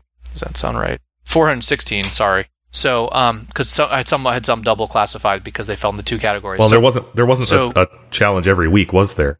Yes, there was last year. Okay. So they were about 0.5%. Yeah. So I think it's reasonable to think that lands is 1% of every vintage challenge going forward. Okay. So with Wrenn, so you're looking at about 3-ish copies from Bug R, and every lands deck is going to have Wrenn. I just assume. And by the way. So 1-ish copies from lands. Are there any other archetypes you think it's going to show up in Oath? Probably not. If there's a Rug Still type deck or like then it certainly could show up there. That would certainly be newish. And not entirely unprecedented, but... Yeah, I feel like Josh Pachusek used to play a lot of Rug land still, He certainly has, yeah. And it would be a natural fit in that deck. Yeah. So, is there any other constituent to your prediction then? Because sounds like you're predicting about 4 to 5. It sounds like you're predicting 4 at least. Yeah, are you talking about over the course of the year or per quarter? Per quarter. Because then we've got it then divided by 4. Yeah, that's I think that's about right. That's exactly right. I was doing quarterly math for the Bug R part to get to 3. Yeah. Yeah, I think that's about right. 4 or 5 is what I want to predict. I go either one. I'll go 4.5. I can predict off numbers. We haven't done it before, but I'll do it. 4.5. 4.5. You're giving up the exact hit though, right? You've made it impossible to be exactly on. Yeah. Yeah, but I mean, we're not wedded to cardinal numbers. Doesn't matter. Well, suffice it to say, I think that some players will play this in Rug and Bug R. I agree with you on lands, but I mean, the over-under there is 1 copy. Same with Rug Still, the over-under there is 1 copy. I think that there's so much going on in the format right now that it's just so hard to predict everything. This card doesn't match up well against, in my opinion, the post-London metagame. I mean, at all, really. It's hard to wasteland people out when they're playing Narsets and Draw 7. But Collector's Ouphe complicates that math, too. Yeah. This card plays well with Collector's Ouphe if you have a Bugar or a Ruggish deck that has 3 wastelands in it, right? Anyway. Yep. So I think the combination of factors means your target number is probably pretty close. I don't think that this card does what it needs to do in the post-London metagame in Rug, even though I think it's playable there. So I think I'm going to take the over. Gosh, it's tough. Card is so cool. I think I'm going to take the over, though, and go with a 6. Okay. I'll go with a cardinal number. I could have taken 5, and really penned you in there, but I decided not to. All right, let's move on to Archmage's Charm. Instant. Choose 1. Counter target spell. Target player draws 2 cards. Gain control of target non-land permanent with converted mana cost 1 or less. Here's an interesting combination of effects that we haven't really had access to before. So it's straight up counter spell, which is effectively unplayable in Vintage. Mana drain is on the outside of playability. It's definitely played, but it's there obviously for its extreme utility and efficiency in terms of mana production. Target player draws two cards is nice, but that seems like a desperation move for this kind of format. And then gaining control of a Mach, a Deathrite Shaman, a token creature. In every case, you're way overpaying for that effect, especially as in the face of something like Dak Faden. Yeah, I just don't see this. This card is not playable, in my opinion. The fundamental barrier is the mana cost. Yeah. Blue. There's nothing in Vintage that costs that. Yeah. Nor has there ever been. We've talked about before how designated mana is actually a serious linchpin in Vintage, and each one adds about 1.5 to in progression to in addition after the first one. And don't point out mind over matter to me. That's never seen serious Vintage play. That was restricted without actually appearing in top eights. Yeah. So we've talked at length about how triple designated only works for black for very structural reasons, ritual-based reasons, right? We talked about that a lot in the Bolas Citadel review. Blue doesn't have access to that. So I assume you're going for zeros for the Archmage's Charm, right? Yes. Okay, cool. So let's move on and talk about one Mox Tantalite. This is a spell without a mana cost. For one, I would normally list the mana cost here, but it's a blank. It's an artifact. It has Suspend 3 for 0 mana, and it has Tap, add 1 mana of any color. So this is the Mox equivalent of Lotus Bloom. Doesn't have a mana cost, so you can't cast it properly by using the stack unless you have some other ability that allows you to do so. You suspend it for 3. 3 turns later, you've got a multicolor Mox. Steve, there's no surprise that this is quite slow, and you'd have to use it in a very specialized way in Vintage. There's a reason why Lotus Bloom sees no play. Well, what I think is interesting is that Wizards has kind of been a little bit on a splurge in terms of designing Moxes of late.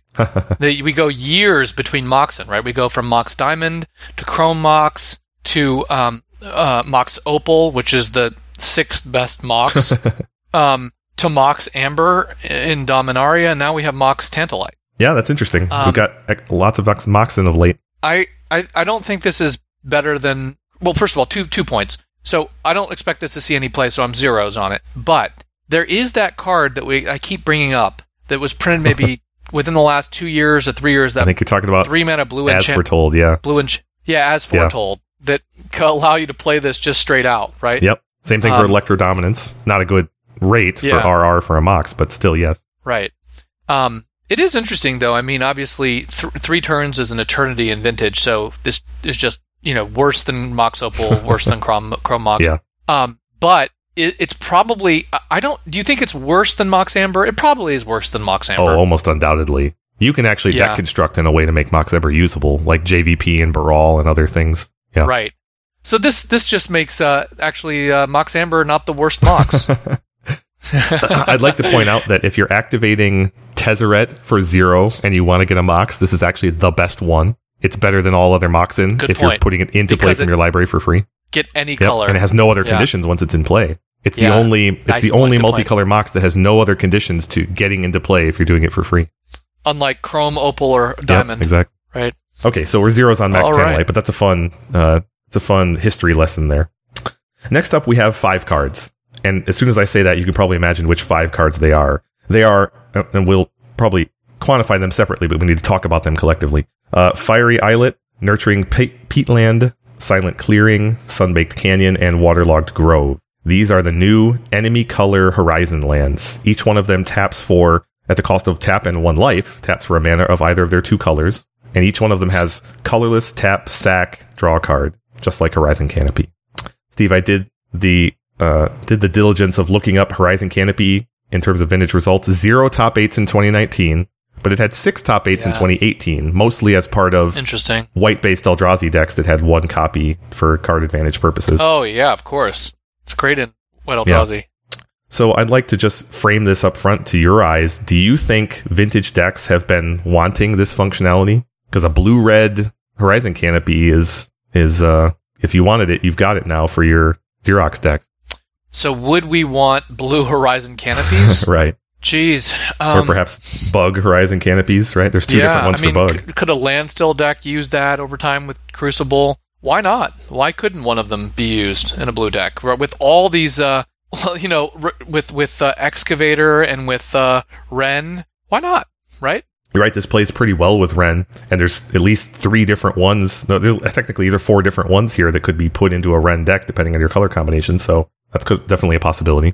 Including the original Horizon Canopy, now that you mention it. But that would be Naya and not really great. One of these would almost certainly be superior to that. Interesting. Now, these Yeah, I mean, I suppose it's just hard to imagine. I mean, first of all, the mana bases are so different than they, yeah, these days, and this kind of effect, you basically would need to be, I think, in a really strong just two-color combination. But if you were in two-color combination, I could see you adding one of these. It's, We've talked about many times in the past the reasons why vintage decks, the Xerox and the control decks tend not to be only two colors, right? Yeah. And there currently isn't, so few. In that broad category of decks, there currently isn't a two-color deck only, right? Unless you consider, like, White Eldrazi, generic and white. That's funny. And ironically, that's the color combination that already has Horizon Canopy. It gets two different ones now. So, if you're a white-black Eldrazi, then the new white-black Silent Clearing is actually a superior card, but that's pretty narrow. Exactly. So, do you think any Xerox deck wants this effect? Do you want to have one of your lands that you can sack to draw a card? Oh, no. No, Xerox decks won't be using this. No way. Does it change your answer if you switch to a Bug or a Bug-R deck? Hard to say. Really, so if you've got access to that Excavator, you think maybe, or Wrenn? I think the cost of them. I think fundamentally the cost of the especially in Bug R, the demand for colors of all the different forms imposes too much of a cost on using one of these. The trade-off of the additional late game card isn't worth it, even with Excavator and things like that. These do produce the colored mana. Am I understanding your point right? No, but what I'm saying is that you can't afford not to be running dual lands that can be fetched out in the right configuration. Oh, I see. You can get bottlenecked in the wrong colors of mana just because you drew one of these. Yes. Yeah. Well, isn't that... How different is that to have just having drawn a Bayou?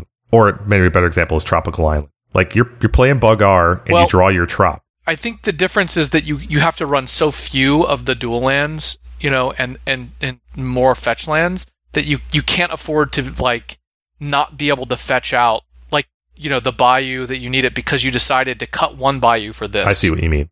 You cut a Bayou, which makes your deck less reliable in those situations, or you add this and now you've got two Bayous, which has the inverse effect. You're more likely to draw a Bayou when you needed something else. Like a Trop. I see your point. So you need that maximum flexibility, especially in a 3 to 4 color deck. I see your point. That's what I'm saying, yeah. You just said it much more efficiently than I did, but succinctly. So we're agreeing that maybe a white Eldrazi or a white X Eldrazi deck would benefit from having a black or a red version of the card, but that hasn't been happening in 2019, basically. Yeah. And those decks are pushed powerfully to be monocolor these days, thanks to Karn. Right, and they really have a premium on generic, too. I mean, I guess. So which ones did they use? They would use one that's white. What is it? They would use the Silent Clearing here, or the Sunbaked Canyon. Yeah. Sunbaked Canyon might be better, because white-red is pretty intriguing for... Eldrazi. Well, and I mean, white X Eldrazi has taken almost every color combination thus far, right? Historically. Where's the white blue one? There's no. These are only enemy colors in this set. Yeah. So that if you wanted Lavinia, that would be the other one to consider. Yeah, you're right. Ironically, that would probably be the most relevant one at the moment. I'm struggling.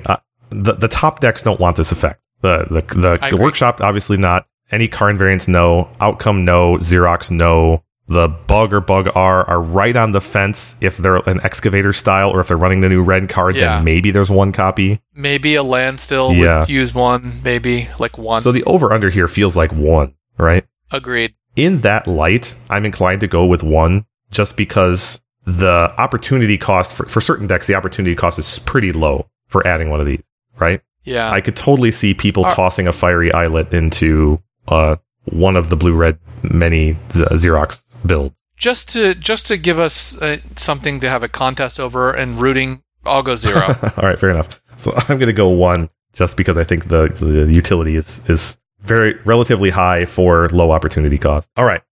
Last but not least, Prismatic Vista. I love this card. It's a land.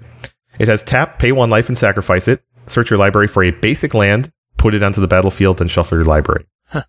They've created a fetch land that can find any basic land. That's right. That's pretty cool. This is a ostensibly 5-color or 6 targets, if you count wastes, which you should, fetch land, which I love. Card is actually really fascinating. I mean, it introduces design possibilities that I don't know, I don't know how much we pressed on that before. I mean, most decks, if you're a 2-color deck, right? Just assume you're a 2-color deck. It kind of raises the question, how much do you really need dual lands? Yeah, agreed. Right? Between, like, let's say you're just blue-white, and you have 4 flooded strands, and 4 of these. Do you really need You know, or blue-red. Mm-hmm. You know, if you've got 4 Scalding Tarns and 4 of these in basics, do you really need dual lands at all? Do you need Volcanic Island at all? Sadly, I think the answer is yes. I think it's yes, but I don't think it's sad. It has everything to do with your expectations for how you sequence your colors, right? If you want to be able to play Pyroblast on turn 1 and Narset on turn 2, you need to have access to a Volcanic Island, basically. Yep. I do think it's sad, because I like the idea of having a completely impervious mana base to Wasteland. Well, but I see your point.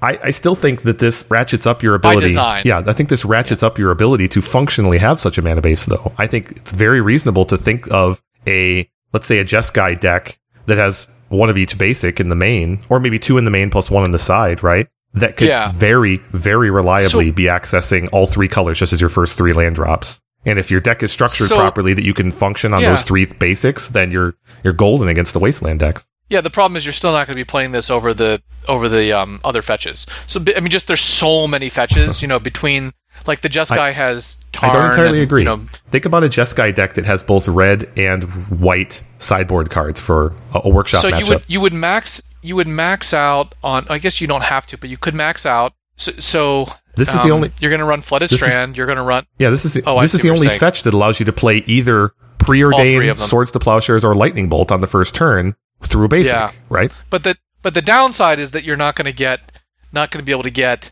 the dual land when you need it. that's right. And I think that's pretty steep. I want to let's not resolve that just yet, because that's such a naughty question. It's really tricky with 3 colors involved. It's much easier to do with 2.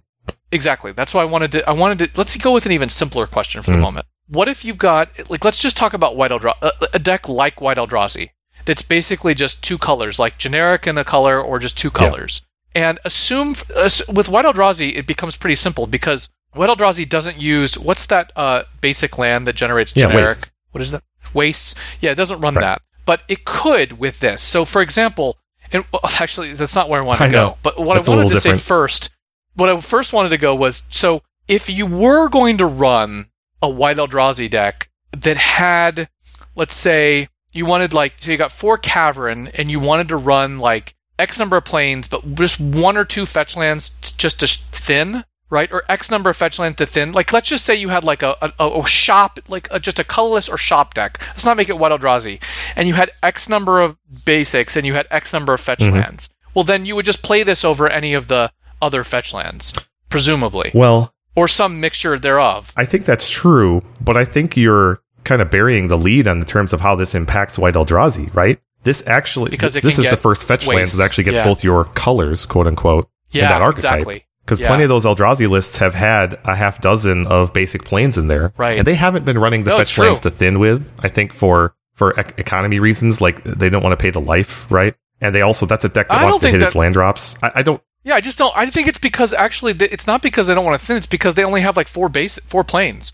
The rest of the white mana is basically 4 Cavern. You know, so this actually introduces the possibility of playing 1 Wastes, you know, you could play then 2 planes and the rest of this are this. Yeah. You know, the rest of the white sources, quote unquote, are this. It's tricky to balance, but it seems pretty obvious that this opens up capabilities that the existing mana base in that respect don't have. Right. But I was trying to get at is something more like mono-red shops, where you've got your colorless sources from shops and Ancient Tombs, and you had 8 mountains, right? You could use this instead of some of the mountains, is what I was trying to get at. Absolutely. Know? And you would, I don't know that they have or would, but this is different than one of the Onslaught fetch lands because, why? Because, I guess, because you could also get Wastes if you wanted. I'm not sure what else, but go ahead. Sorry, I was just going to say that it's been several years since that kind of mana base existed in shops. It's been so long. This is perfect for that use, absolutely. If you've got 6 mountains in your shop deck, turn it into 1 Waste and 3 mountains and 2 of these. You know, you could work with the numbers a little bit, but the point is, it makes many opening hands that much better, that much more playable, and it gives you a little bit of mirror resiliency, right? Mm-hmm. Because the Wastes, you go Waste Mox, you know that you've got 2 mana sitting there, and which is nice, and it allows Crucible to do even more fixing for you in a way that it was not able to do in that archetype before. Yeah. So that's actually what this opens up, is it opens up the colorless, it opens up the weight, it becomes a fetch land for Wastes in a basic land, other basic land, that we've never had before. Yeah. But I was also trying to imagine, is there a deck that's colorless X, that would want this for thinning over an Onslaught fetch land. Maybe, maybe not. I guess the Onslaught plus what was the other set that had the enemy color fetches? Yeah, Zendikar. What was that set? Zendikar. You know, between the combination, you wouldn't really need this. Are you talking about Merfolk? Something like Merfolk. Exactly right. You know, Merfolk does actually run fetch lands. Yeah. But this is functionally equivalent to a Flooded Strand in a deck that's just all islands and wastelands and caverns, right? But one reason you would run it over those is because, number one, Sorcerer's Spyglass. Yeah. It's better to diversify. If you're running Merfolk, you want to minimize the number of each of them, right? So you'd run one of all five of the, or all four of the, one of each. One of all five. Yeah. Yeah, good point. Sure. Before you go to the number two of whatever the next is, right? Yeah. So I agree with all these observations, but unfortunately, there's such corner cases of the current metagame that they're inconsequential. Well, Merfolk, let's see when Merfolk last did a top 8 in a vintage challenge. I feel like it, you know, actually there was a mono blue control deck that won a challenge in 2018. And then there were two Merfolk decks in top 8s in 2018. I count three mono blue decks. Three in paper as well. Merfolk top 8s this year. That's six right there then. And just for, for reference, this year. Those decks, I was just looking at last year. This is from this year. I count three in paper. Those decks tend to have about 10 islands and no fetches. So they're not doing the thinning thing fetches right now. Okay, interesting. But you're absolutely right that does give you that capability in a deck that would want it. Yeah, I don't see any Merfolk in Vintage Challenge top 8s this year either. But I haven't actually filled in the last 2 weeks. So, but let's try and see what the greatest contribution, though, is really going to be in terms of our numbers. These Eldrazi... I think we've hit it. I mean, yeah, Eldrazi, certainly. I agree we found good homes, but I don't think they're actually going to be the greatest contributions. Eldrazi is almost all colorless right now because of Karn, right? Merfolk is a very, very small factor. Here are the decks. There's a simpler way to hone in on this. What decks don't run dual lands? Start there and then start excluding. Then from there, what decks don't run dual lands but run basics? That's basically it. The two criteria: what decks don't run dual lands but run basic lands. I mean, that's where you start. I agree that that's an approach, but I don't understand why you're looking past dual land decks right now. Like, my primary interest in this card is in a 2 to 3 color deck, a 2.5 color deck, where I want to have access to basics more reliably. I think once you, that's the problem, is I think that even in 2 and 3 color decks, the cost is just too high, especially in 3 color. Well, but I think even in 2 color, like bottlenecking yourself on this, like, there are going to be games. There's no bottleneck on 2 colors, really. There actually is. The bottleneck comes if you're running, like, let's say you decide to fetch out a Plains on turn 1 because you want to play, I don't know, Fragmentize or Swords, but then on turn 2 you need to play a No, I get it. Don't get me wrong. Like, I already gave the example of Pyroblast and the Narset. Those decks need duels. Yeah, but I thought that was in a 3-color. No, I was just talking about in a 2-color deck. You still need duels, because that was in the framing of, do you need duels still? Yeah, you do. But my point is, imagine you're a 2-color deck and your mana base is currently today, it's like 7 fetches and 4 volcanic islands, and then like an island in a plain. I mean, island in a mountain. Yeah, I guess the math shifts when you go from 3 to 2. Exactly. And if you go to a 2-color deck, then you add this, because the best fetch land is the flooded on-color fetch land, which you only have 4 of. And then the next best one. Yeah. Then the next best one is actually, that's close. The next best one still might be an off-color fetch land, because it can get any duel. It can get a duel or a basic. No, I get you. Whereas this can just get one of the two basics. But it has everything to do with how you plan to sequence your mana in the Wasteland matchups. Yeah. I could totally see a 2-color deck that is 4 on-color fetches, and it shaves some of the 3 off-colors and some of the 4 duels into some combination of these and other basics. Like, you put a second island main, and then you swap out your off-color fetches for these. No, but the question is a little bit more focused than that. It's like, so you add the... First, you start with the... Let's just say it's blue-white, just for simplicity. You start with 4 Flooded Strand. Then the next question is, are you going to be playing this, or are you going to go to the next, like, Tarn, Rainforest, so on? Where do you start? If you're going to do a combination, you have to decide what's the next priority. What would you rather have next? Well, I think you can't answer that question until you've answered what's your fetchable land suite. Because if it's 4... let's just say for simplicity, today it's going to be 4 Tundras and an island and a Plains, let's say. Yes, let's just assume that, yeah. In the future, you might not want that as your fetchable base. You might want 2 tundras and three islands and two plains. Or maybe it's 3 tundras, 3 islands and a plains, depending on your spell composition. Yeah. Right? Or it could be 3 tundras, 2 islands and 1 plains. Yeah. That's simple. That's very plausible. Yeah. In which case, the Prismatic Vista starts to become more attractive than a Misty Rainforest. Yeah, but the problem is it's not just about reliability. It's about how critical is certain sequencing moments. That was my point earlier. My point is, what's your plan in your matchups, right? If your matchup plan requires you playing swords on 1 and mana drain on 2, then Tundra is still a necessary part of your plan. But it's possible... Yeah, it becomes more important. Right, it's possible your sideboard plan in a workshop or a wasteland-based matchup doesn't have that flow. It's possible that you've dedicated your sideboard in the way it's constructed to all single designated cards, where fetching a plains and then an island is going to work every time. We've got 4 Floodistrands, 3 other fetches, and we've got 3 Tundra and 4 basics, right? 3 Tundra, 4 basics, got it. Yeah, and the basics are 3 island and 1 plains, or you could do... Okay. I guess it could make a difference if it's 2 island, 2 plains, and it would, and possibly another basic in the side. So, assuming it's 4 Floodistrands, the next question is I think we've just to summarize is whether you add a rainforest delta flooded rainforest delta or tarn and or prismatic vista. And just to make it simple, I'm gonna call it RDT. RDT symbolizes rainforest delta tarn. And then Vista is the other. So the question is whether you would run 3 RDT, 2 RDT, 1 RDT, or 0 RDT. And then the flip side is the opposite number of Vista, right? That's the question. Yep. And I think... I mean... What? That's a question. Yeah. But okay. Well, I mean, in terms of just this specific hypothetical, we're thinking through a 2-color deck, how valuable is Vista? And is Vista going to see any play? This is just helping us think this through, and I think it's quite an important hypothetical. And so the RDT, ratio of RDT to Vista is actually really important. It could be 3, 0, 2, 1, 1, 2, or 0, 3 RDT to Vista. And I think the least probable configuration is going to be 0 RDT, 3 Vista. So, okay. But I think the most probable is going to be 2 RDT, 1 Vista, which means that Vista is probably going to see play. It's probably going to see play. In a 2-color deck, if I'm right about that.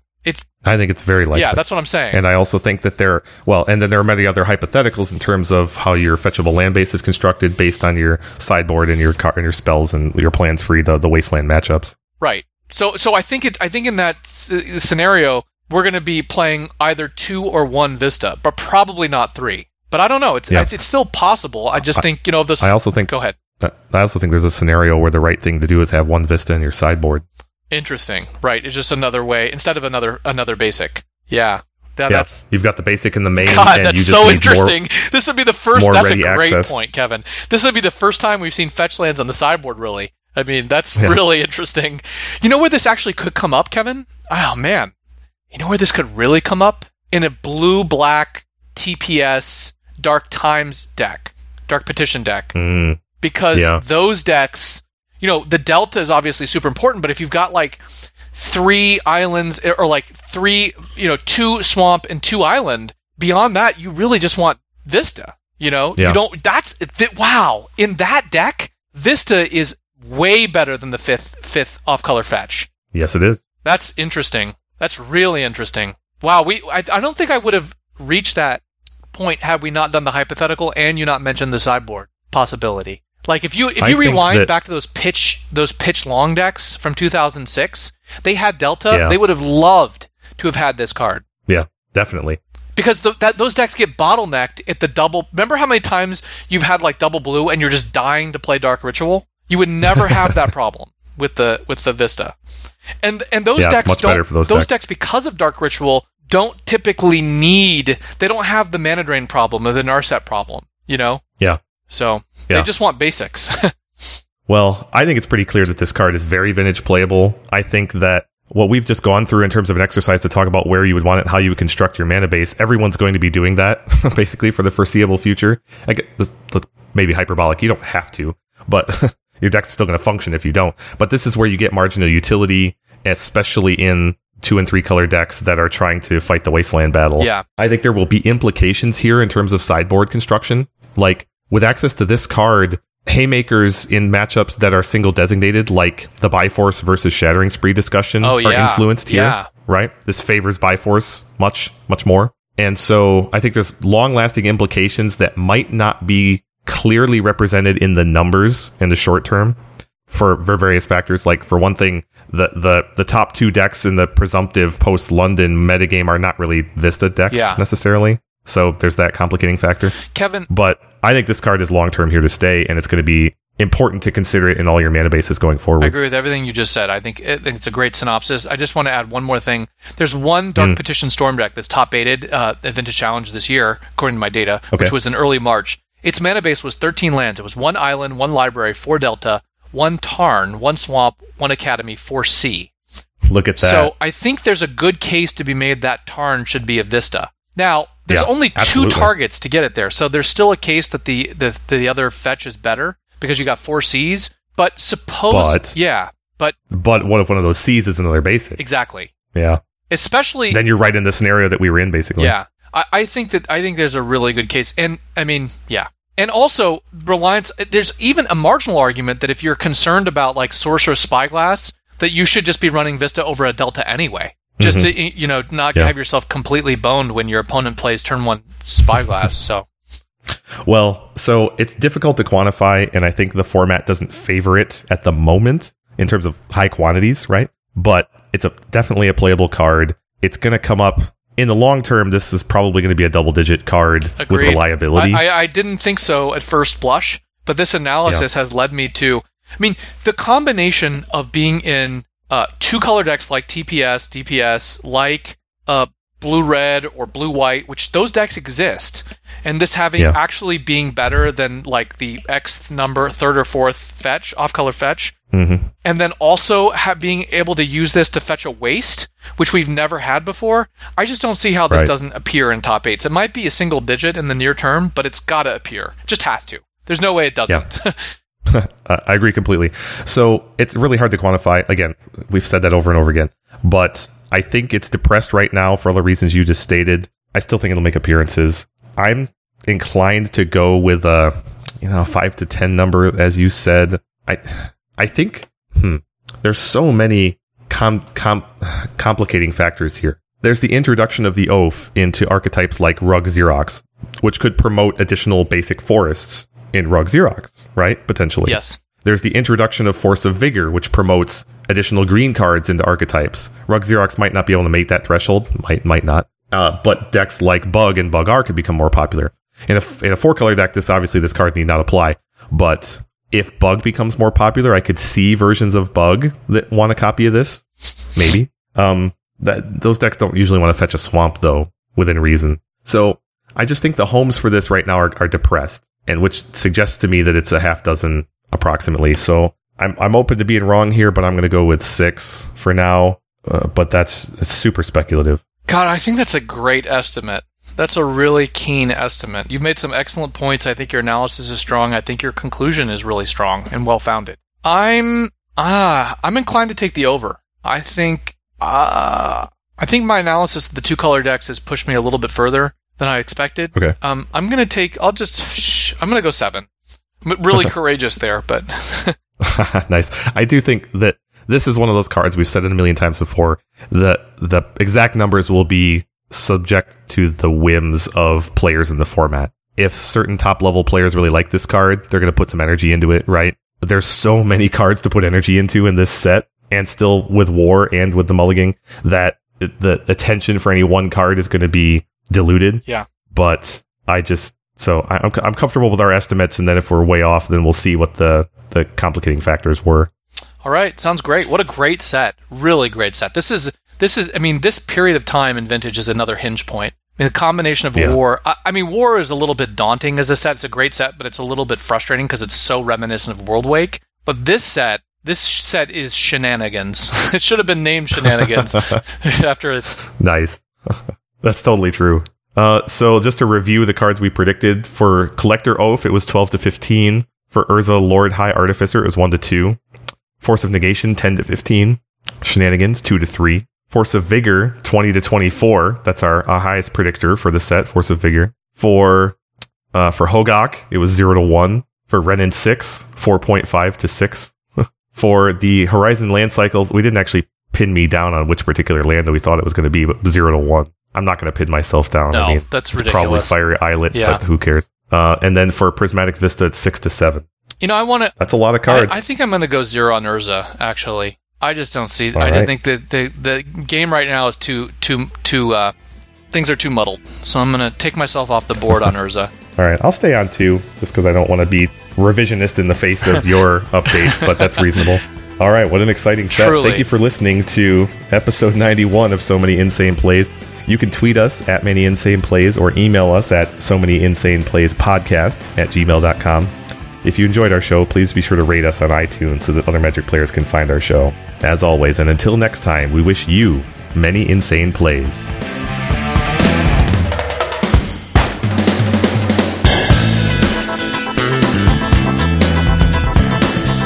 did not speak for the game.